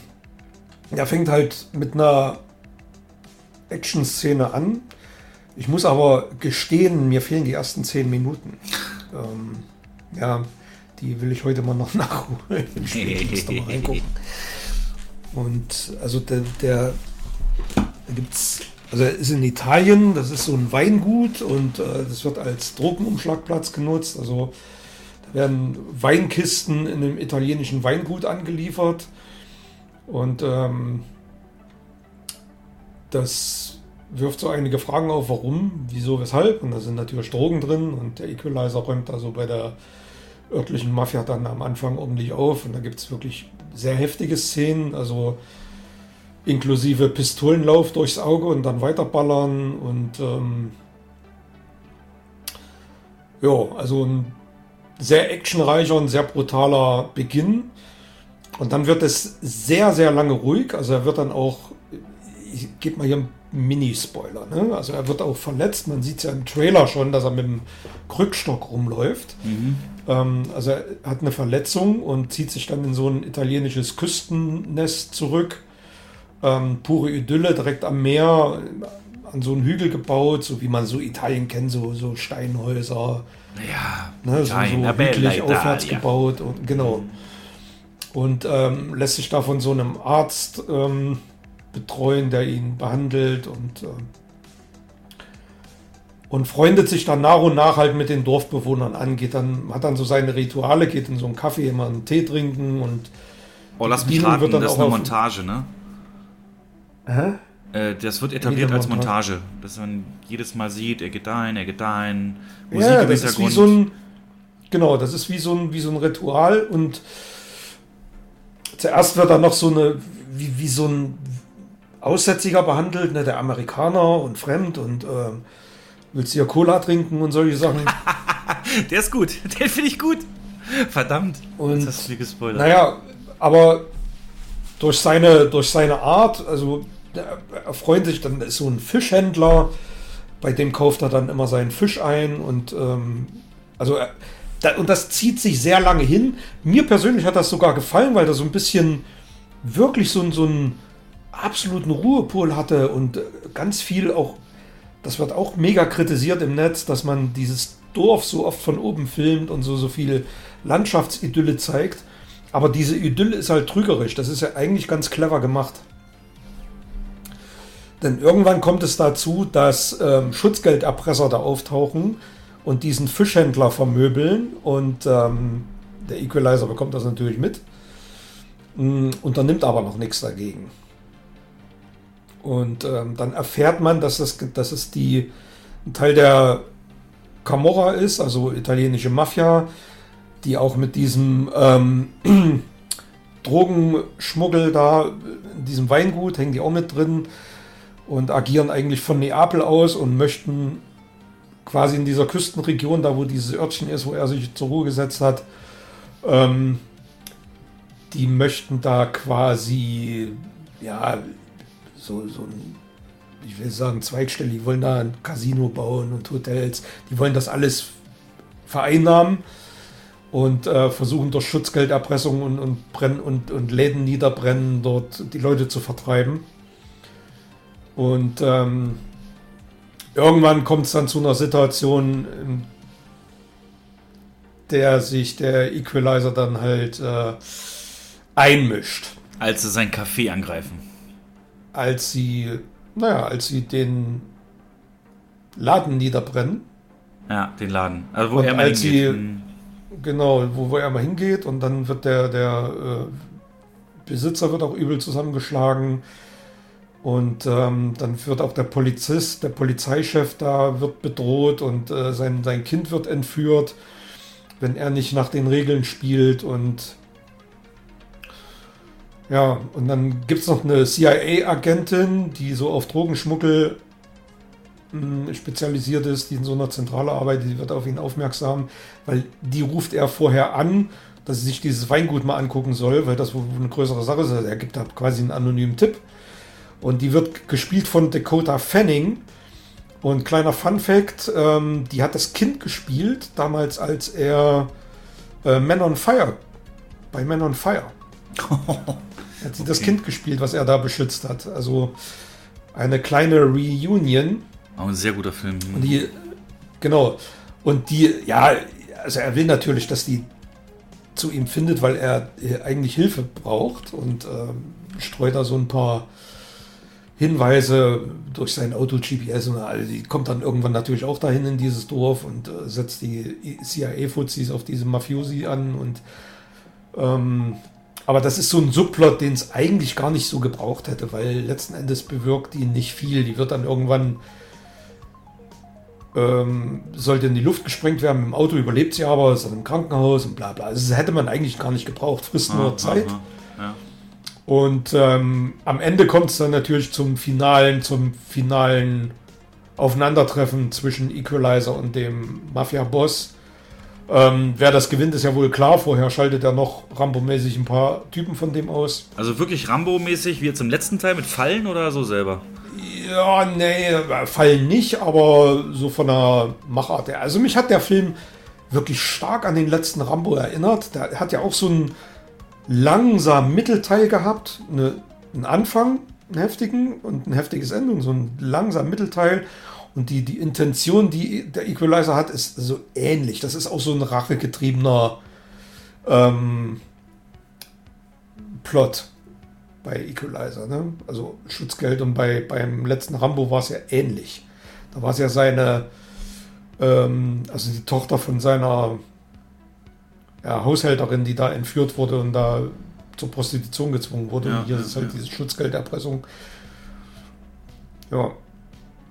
Mir hat am Ende so ein bisschen das große Finale gefehlt, das ein bisschen mehr Bromborium, Bum Bum gebraucht hätte. Und äh, der Abgang vom Obermotz war mir jetzt auch nicht zu hart. Das, da, das hätte bei Rambo ein bisschen anders ausgesehen. Das ist mir aber auch schon im zweiten Teil so negativ aufgefallen, dass das so ein bisschen zahmer war. Ähm, also startet mit mega Brutalität am Anfang und lässt dann von der Drastigkeit ei- eigentlich nach zum Ende hin, was ich so als einen kleinen Manko ansehe. Also so ein, oh ja, weißt du, wenn, wenn jemand so zwei Stunden lang Leute malträtiert und umbringt und äh, entführt und so, da will man den am Ende irgendwie auch leiden sehen. Ja. Ähm, und dann einen ordentlichen Abgang verschaffen. Das passiert auch in dem Sinne, aber auf eine Art und Weise, die jetzt nicht so spektakulär ist. Also warst du ein bisschen unbefriedigt am Ende. Äh, würde ich jetzt nicht sagen. Ich fand den gut guckbar. Ich würde den jetzt auf einer 5er-Skala eine 3 geben. Okay. Ähm, Also besser als der zweite, aber jetzt nicht so. Also die also typisch, das klingt jetzt voll Figur- nach einem Kinofestfilm, ne? So für einen Fünfer reicht. Ja, ja, ist es auch. Ja, total. Also das ist so ein, was ich ein bisschen schade fand, eigentlich eine total interessante Figur, der Typ, also seine Beweggründe und äh, als Racheengel. Ähm, aber der Figur wird halt nichts Neues mehr hinzugefügt, außer dass sie, außer dass auch deren ihre Verletzlichkeit gezeigt wird. Da sind wir wieder beim Rambo. Es ist genau das gleiche, er wird stark verletzt und rappelt sich dann wieder hoch. Ähm, das ist hier ähnlich, aber die Figur bekommt halt keine großartigen neuen Facetten. Das ist ein bisschen schade. Und ähm, das Ende ist jetzt auch nicht so, dass ich sagen würde, es kann keine Fortsetzung mehr geben. Natürlich. Weil alle gesagt haben, der, der letzte Teil, äh, wahrscheinlich schon, weil er ist ja mittlerweile auch 68, glaube ich. Ne?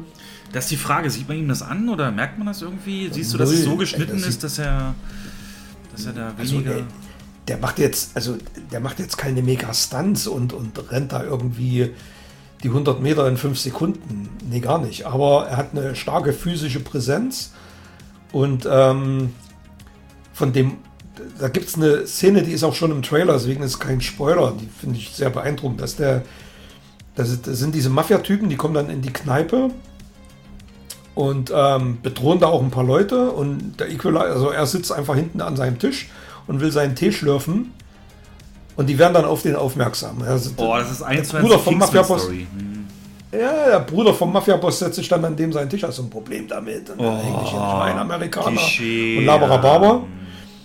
Und dann greift er den einfach nur an der Hand und drückt so eine Stelle und sagt er, hier, das ist dein Schmerzpunkt. Ich bin jetzt auf Stufe 2. Und dann drückt er nochmal, das ist jetzt Stufe 3. Stufe 4 willst du nicht erleben, dann scheißt du dich ein. Und er schreit und jammert und, und schickt dann alle raus. Und das ist so eine, das ist so eine typisch geile Equalizer-Szene. Die braucht keine Brutalität, die braucht, das ist einfach nur, und er spielt das auch so genial. Ne? Also so, so, er hat dann in dem Moment die Macht über den. Ja, also insgesamt ähm, schon empfehlenswert, aber also man soll sich jetzt nicht so einen Kracher wie den ersten erwarten. Das war ja genial, ne? Die Chloe Grace Moritz war das, glaube ich. Das ist im zweiten erst. Nee, ist das nicht der erste? Ich bin mir ziemlich sicher, Was dass die im der? zweiten auftaucht. Kann auch Fact sein. check. Weiß ich jetzt gar nicht mehr. Fact check, Fact check. Ich dachte, das war der erste. IMDb und schaue nach dem Equalizer. Der Equalizer. Gott, von wann ist denn der? Nee, ist der erste. 2014. Okay. Das ist das, wo der am Baumarkt arbeitet.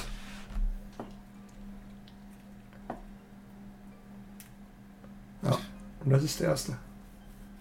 Und wo, wo Chloe Grace Moretz die Prostituierte war, ne? Der, mit dem genau, die dann, die, die so übel zusammengeschlagen wird am Anfang und äh, der sich angefreundet hat.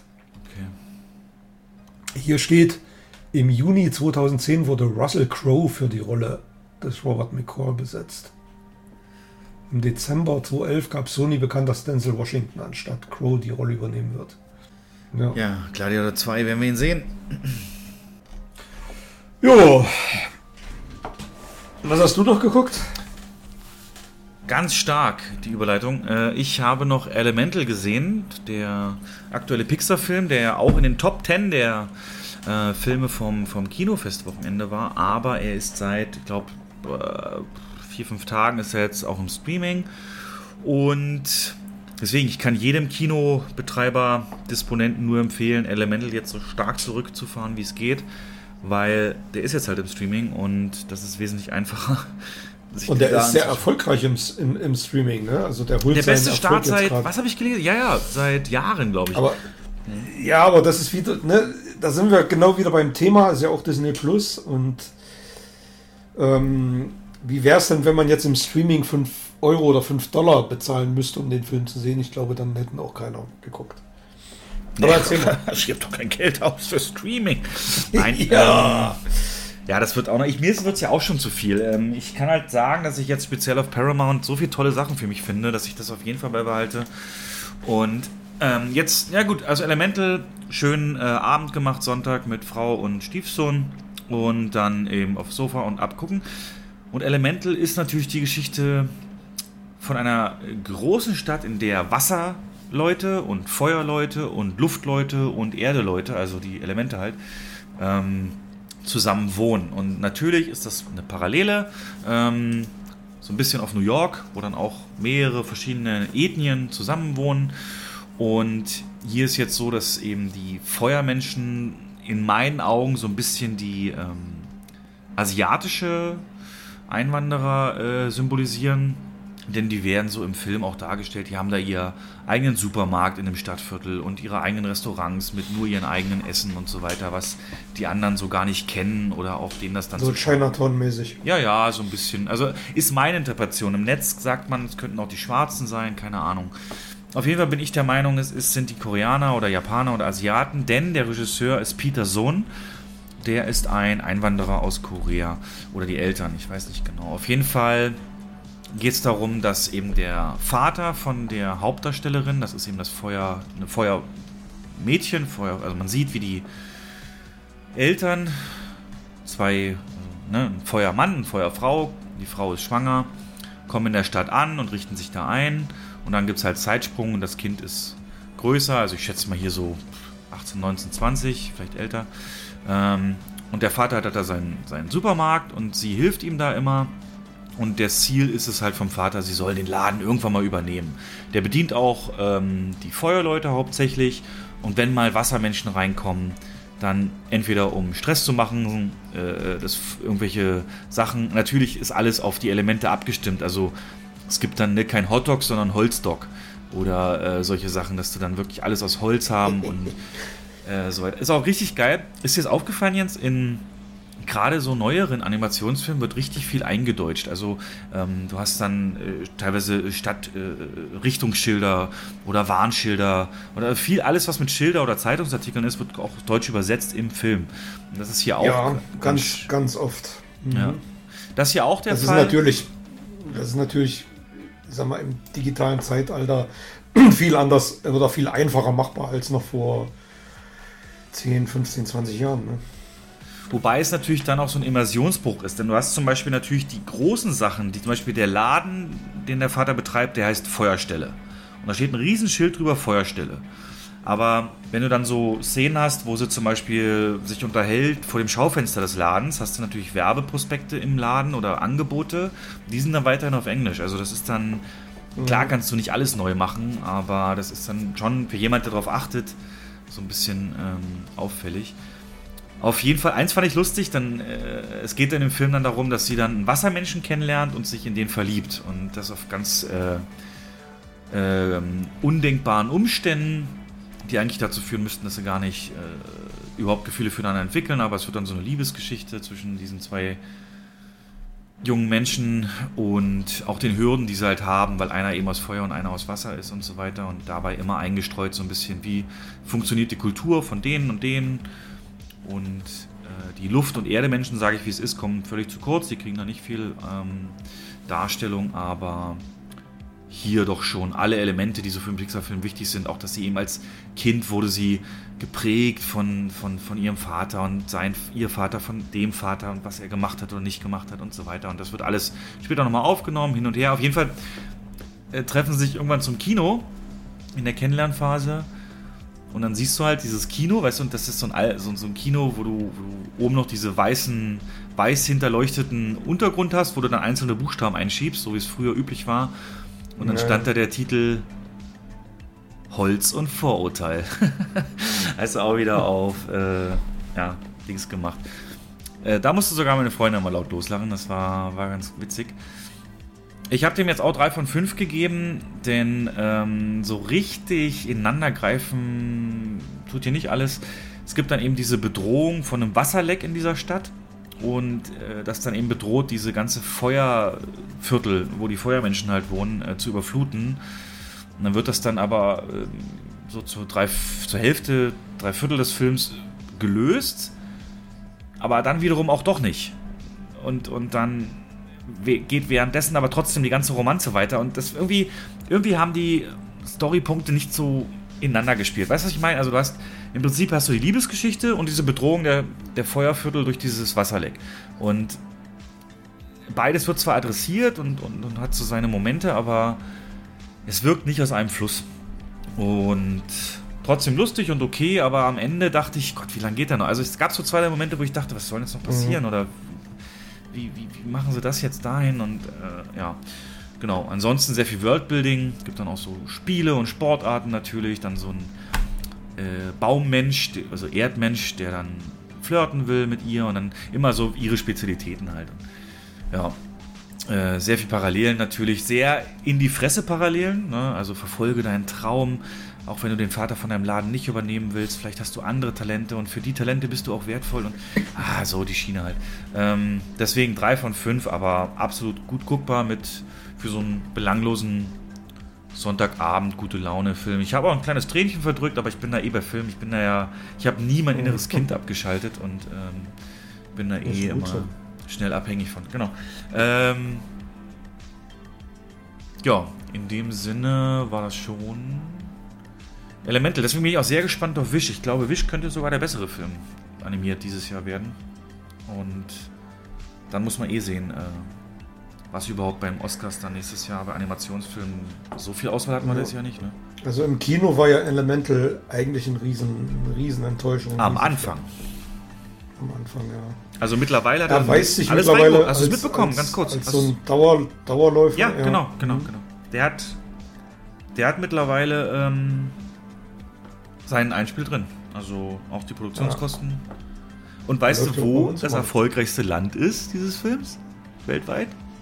Ich habe es gerade okay. schon geteased, aber es ist Korea. In Korea hat der, Südkorea, hat der jede Woche zugelegt. Ähm, ist da, glaube ich, okay. der zweiterfolgreichste Film aller Zeiten. Also, ich glaube, die Parallele sehen da auch andere.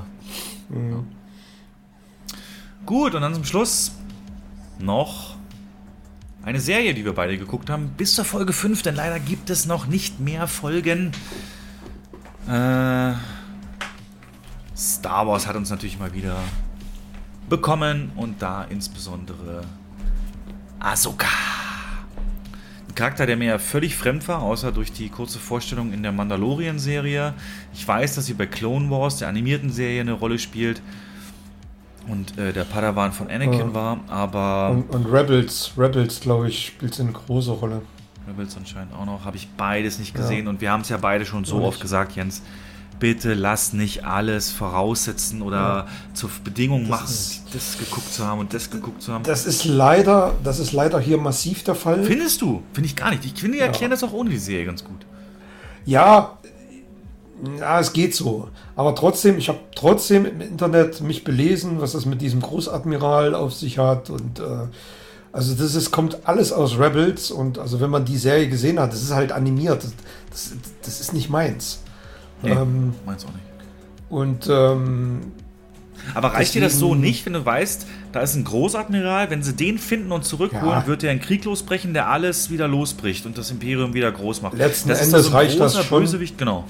Ja. ja, letzten Endes reicht das schon. Nur halt die Hintergründe, die erfährt man da halt nicht. Also die, da, da musst du Rebels geguckt haben, da bist du komplett auf dem Stand und am Anfang dachte ich ja auch, ähm, ah, was wird denn das jetzt wieder für ein Scheiß? Genau wieder so ein, mit, mit irgendwelchen Frauen, die da mit bunt gefärbten Haaren rumrennen, wie bei äh, Obi-Wan. Ne, diese, wie, ist, wie heißt sie? Die jüngere? Mit den Sabine? Bun- Sabine die Sabine? Mandalorianerin. Da, genau, da habe ich am Anfang gedacht, das geht wieder in die Richtung. Nee, ging es dann zum Glück nicht. Es ähm, hat sich wirklich sehr gut entwickelt. Und ähm, also mit, mit der zweiten Folge hat mich die Serie gehabt.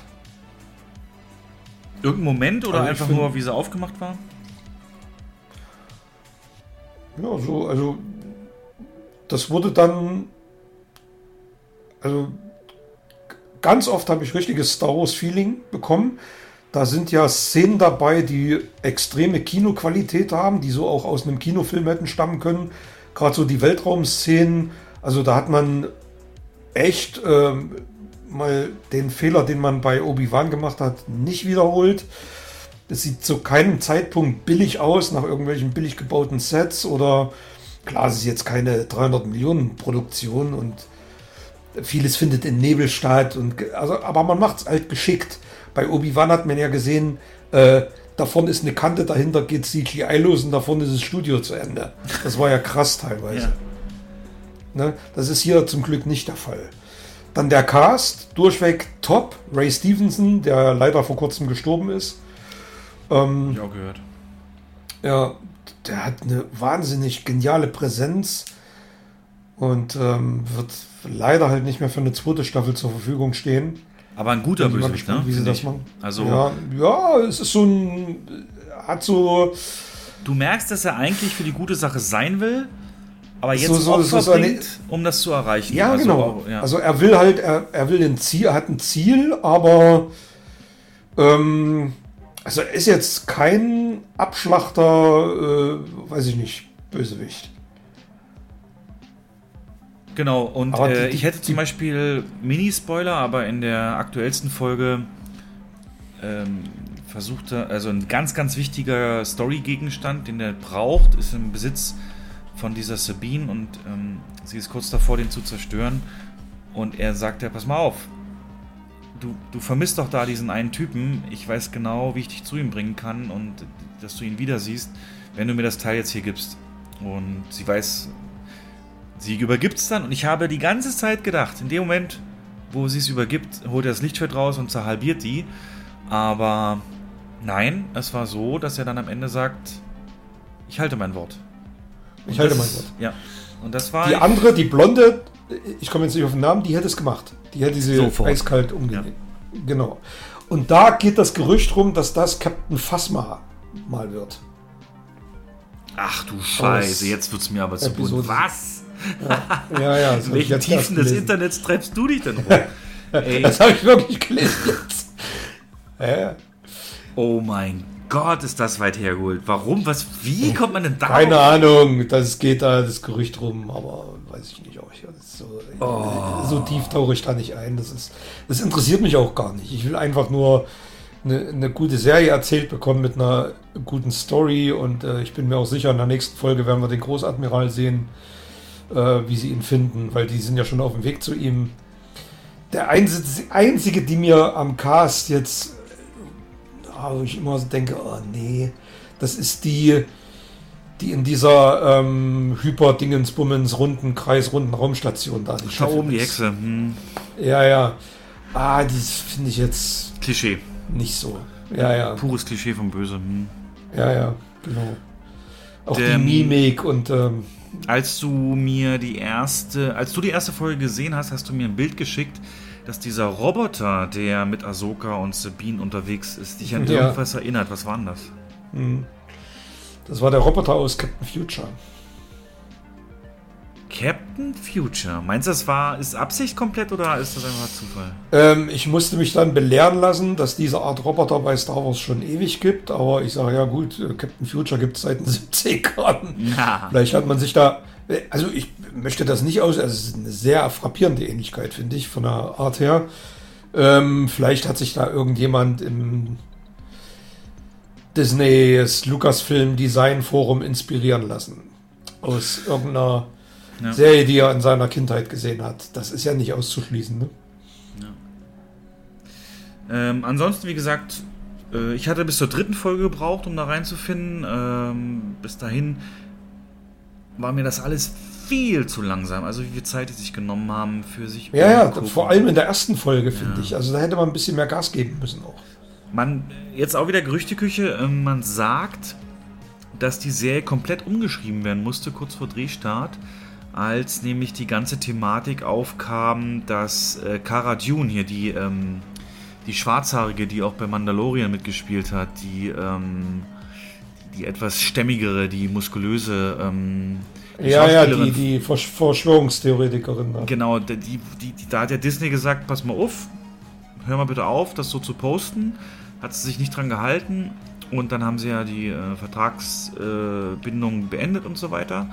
Und die sollte ja eine Serie anführen namens ähm, Rogue Squadron.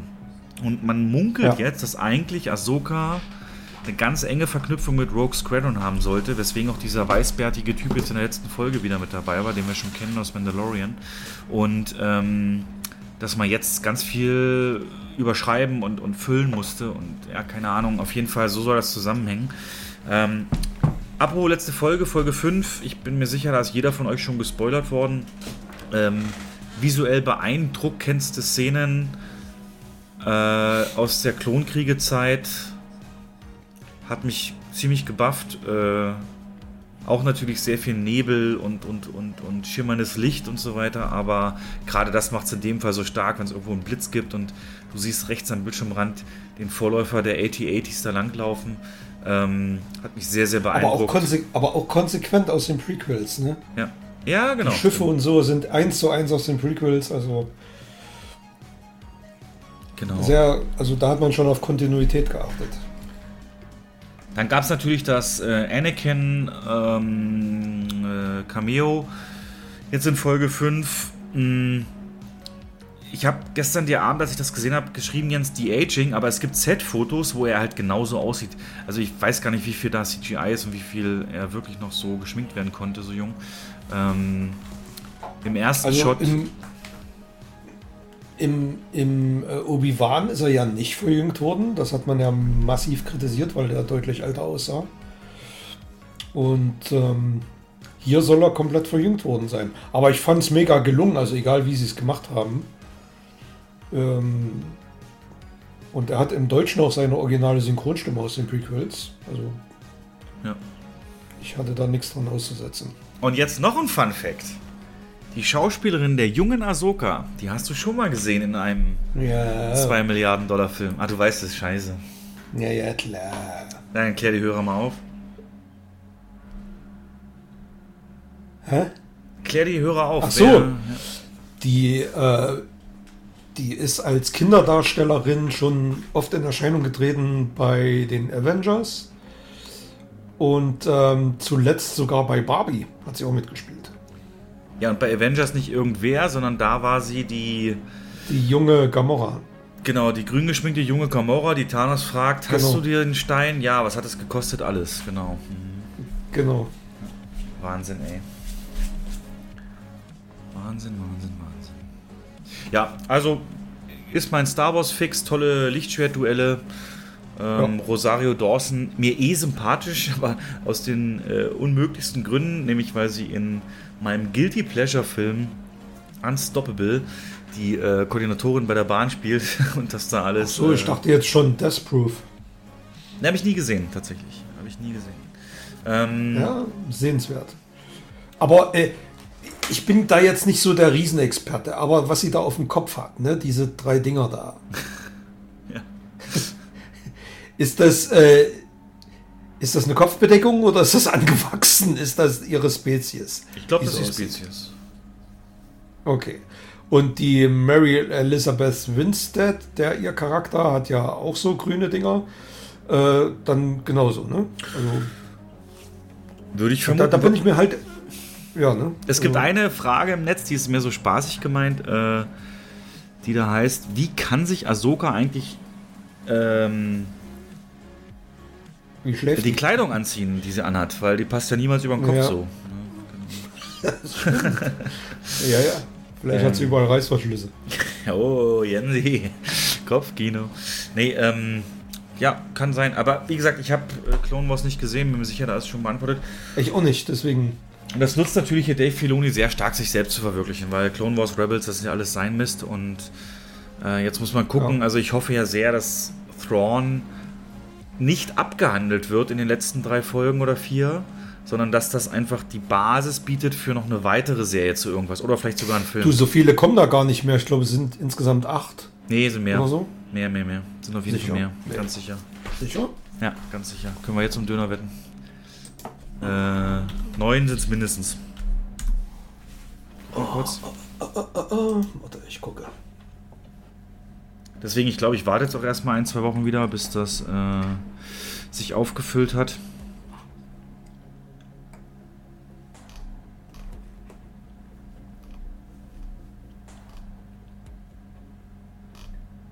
Na los, such mal raus jetzt.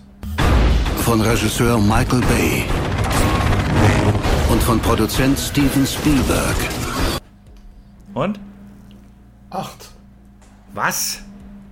Jo. Acht voll. Never ever. Ja. Äh, Chill mal, Bro. Star Wars. Ich bin natürlich wieder auf Reddit gerade unterwegs. Reddit, mein großes Theorien- und ähm, Kritik-Sammelbecken. Steht es irgendwie, dachte ich immer, naja.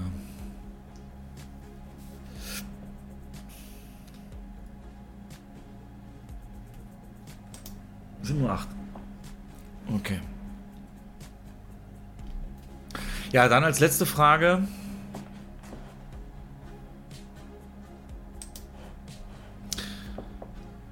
Ähm, Episode 9 hat uns äh, Weltraumpferde gegeben und Ahsoka Episode 5 hat uns Weltraumwale gegeben. Was glaubst du kommt als nächstes? also fandest du, fandest du das ein bisschen unglaubwürdig oder fandest du es eine geile visuelle Idee? ach mein Gott, ey. Hatte er jetzt nicht so die Probleme damit. Also das Star Wars Universum ist ja so vielfältig und, und Kreaturen und denk mal an Mandalorian, was da für Viecher da rumkrauchen und was er da alles erledigt hat. Ah, Also ich fand es tatsächlich clever gelöst, dass sie eben sagen, eine Distanz dieser Größe nur zu überwinden, wenn man die Reisepunkte der Space-Wale eben anvisiert und entlang deren Route schwimmt, äh, finde ich ja. zumindest so geil erklärt. Ich und visuell natürlich- war es mega. Ja. Ja, das war so, das sowieso. Ich fand natürlich, ähm, wie machen die so einen so einen, äh, Hyperraumsprung? Wie macht ein, ein Wal sowas? Aber kein Antrieb. Ja, Bio, Bio ist Lässt ja, du kennst doch Spezies er einen großen- 7321. Ist der einen großen Furz oder was? Und weg ist Oh, er. jetzt hast du mir versaut. Gut, wir haben unseren Zenit überschritten. Äh, Ahsoka, also wie gesagt, äh, Guckempfehlung für uns. Und äh, ja, von daher danken wir euch mal wieder fürs Zuhören. Wir hören uns im äh, Oktober äh, wieder. Hoffentlich mit neuen Infos und viel äh, zu erzählen aus dem Kino und der Herbstsaison, die dann ja für Kinos eigentlich immer positiv ist. Bis dahin schaut viel. Jens, ich danke dir vielmals und bis zum nächsten Mal. Ich habe zu danken. Ciao, ciao. Tschüss. Unicron. Is he dead?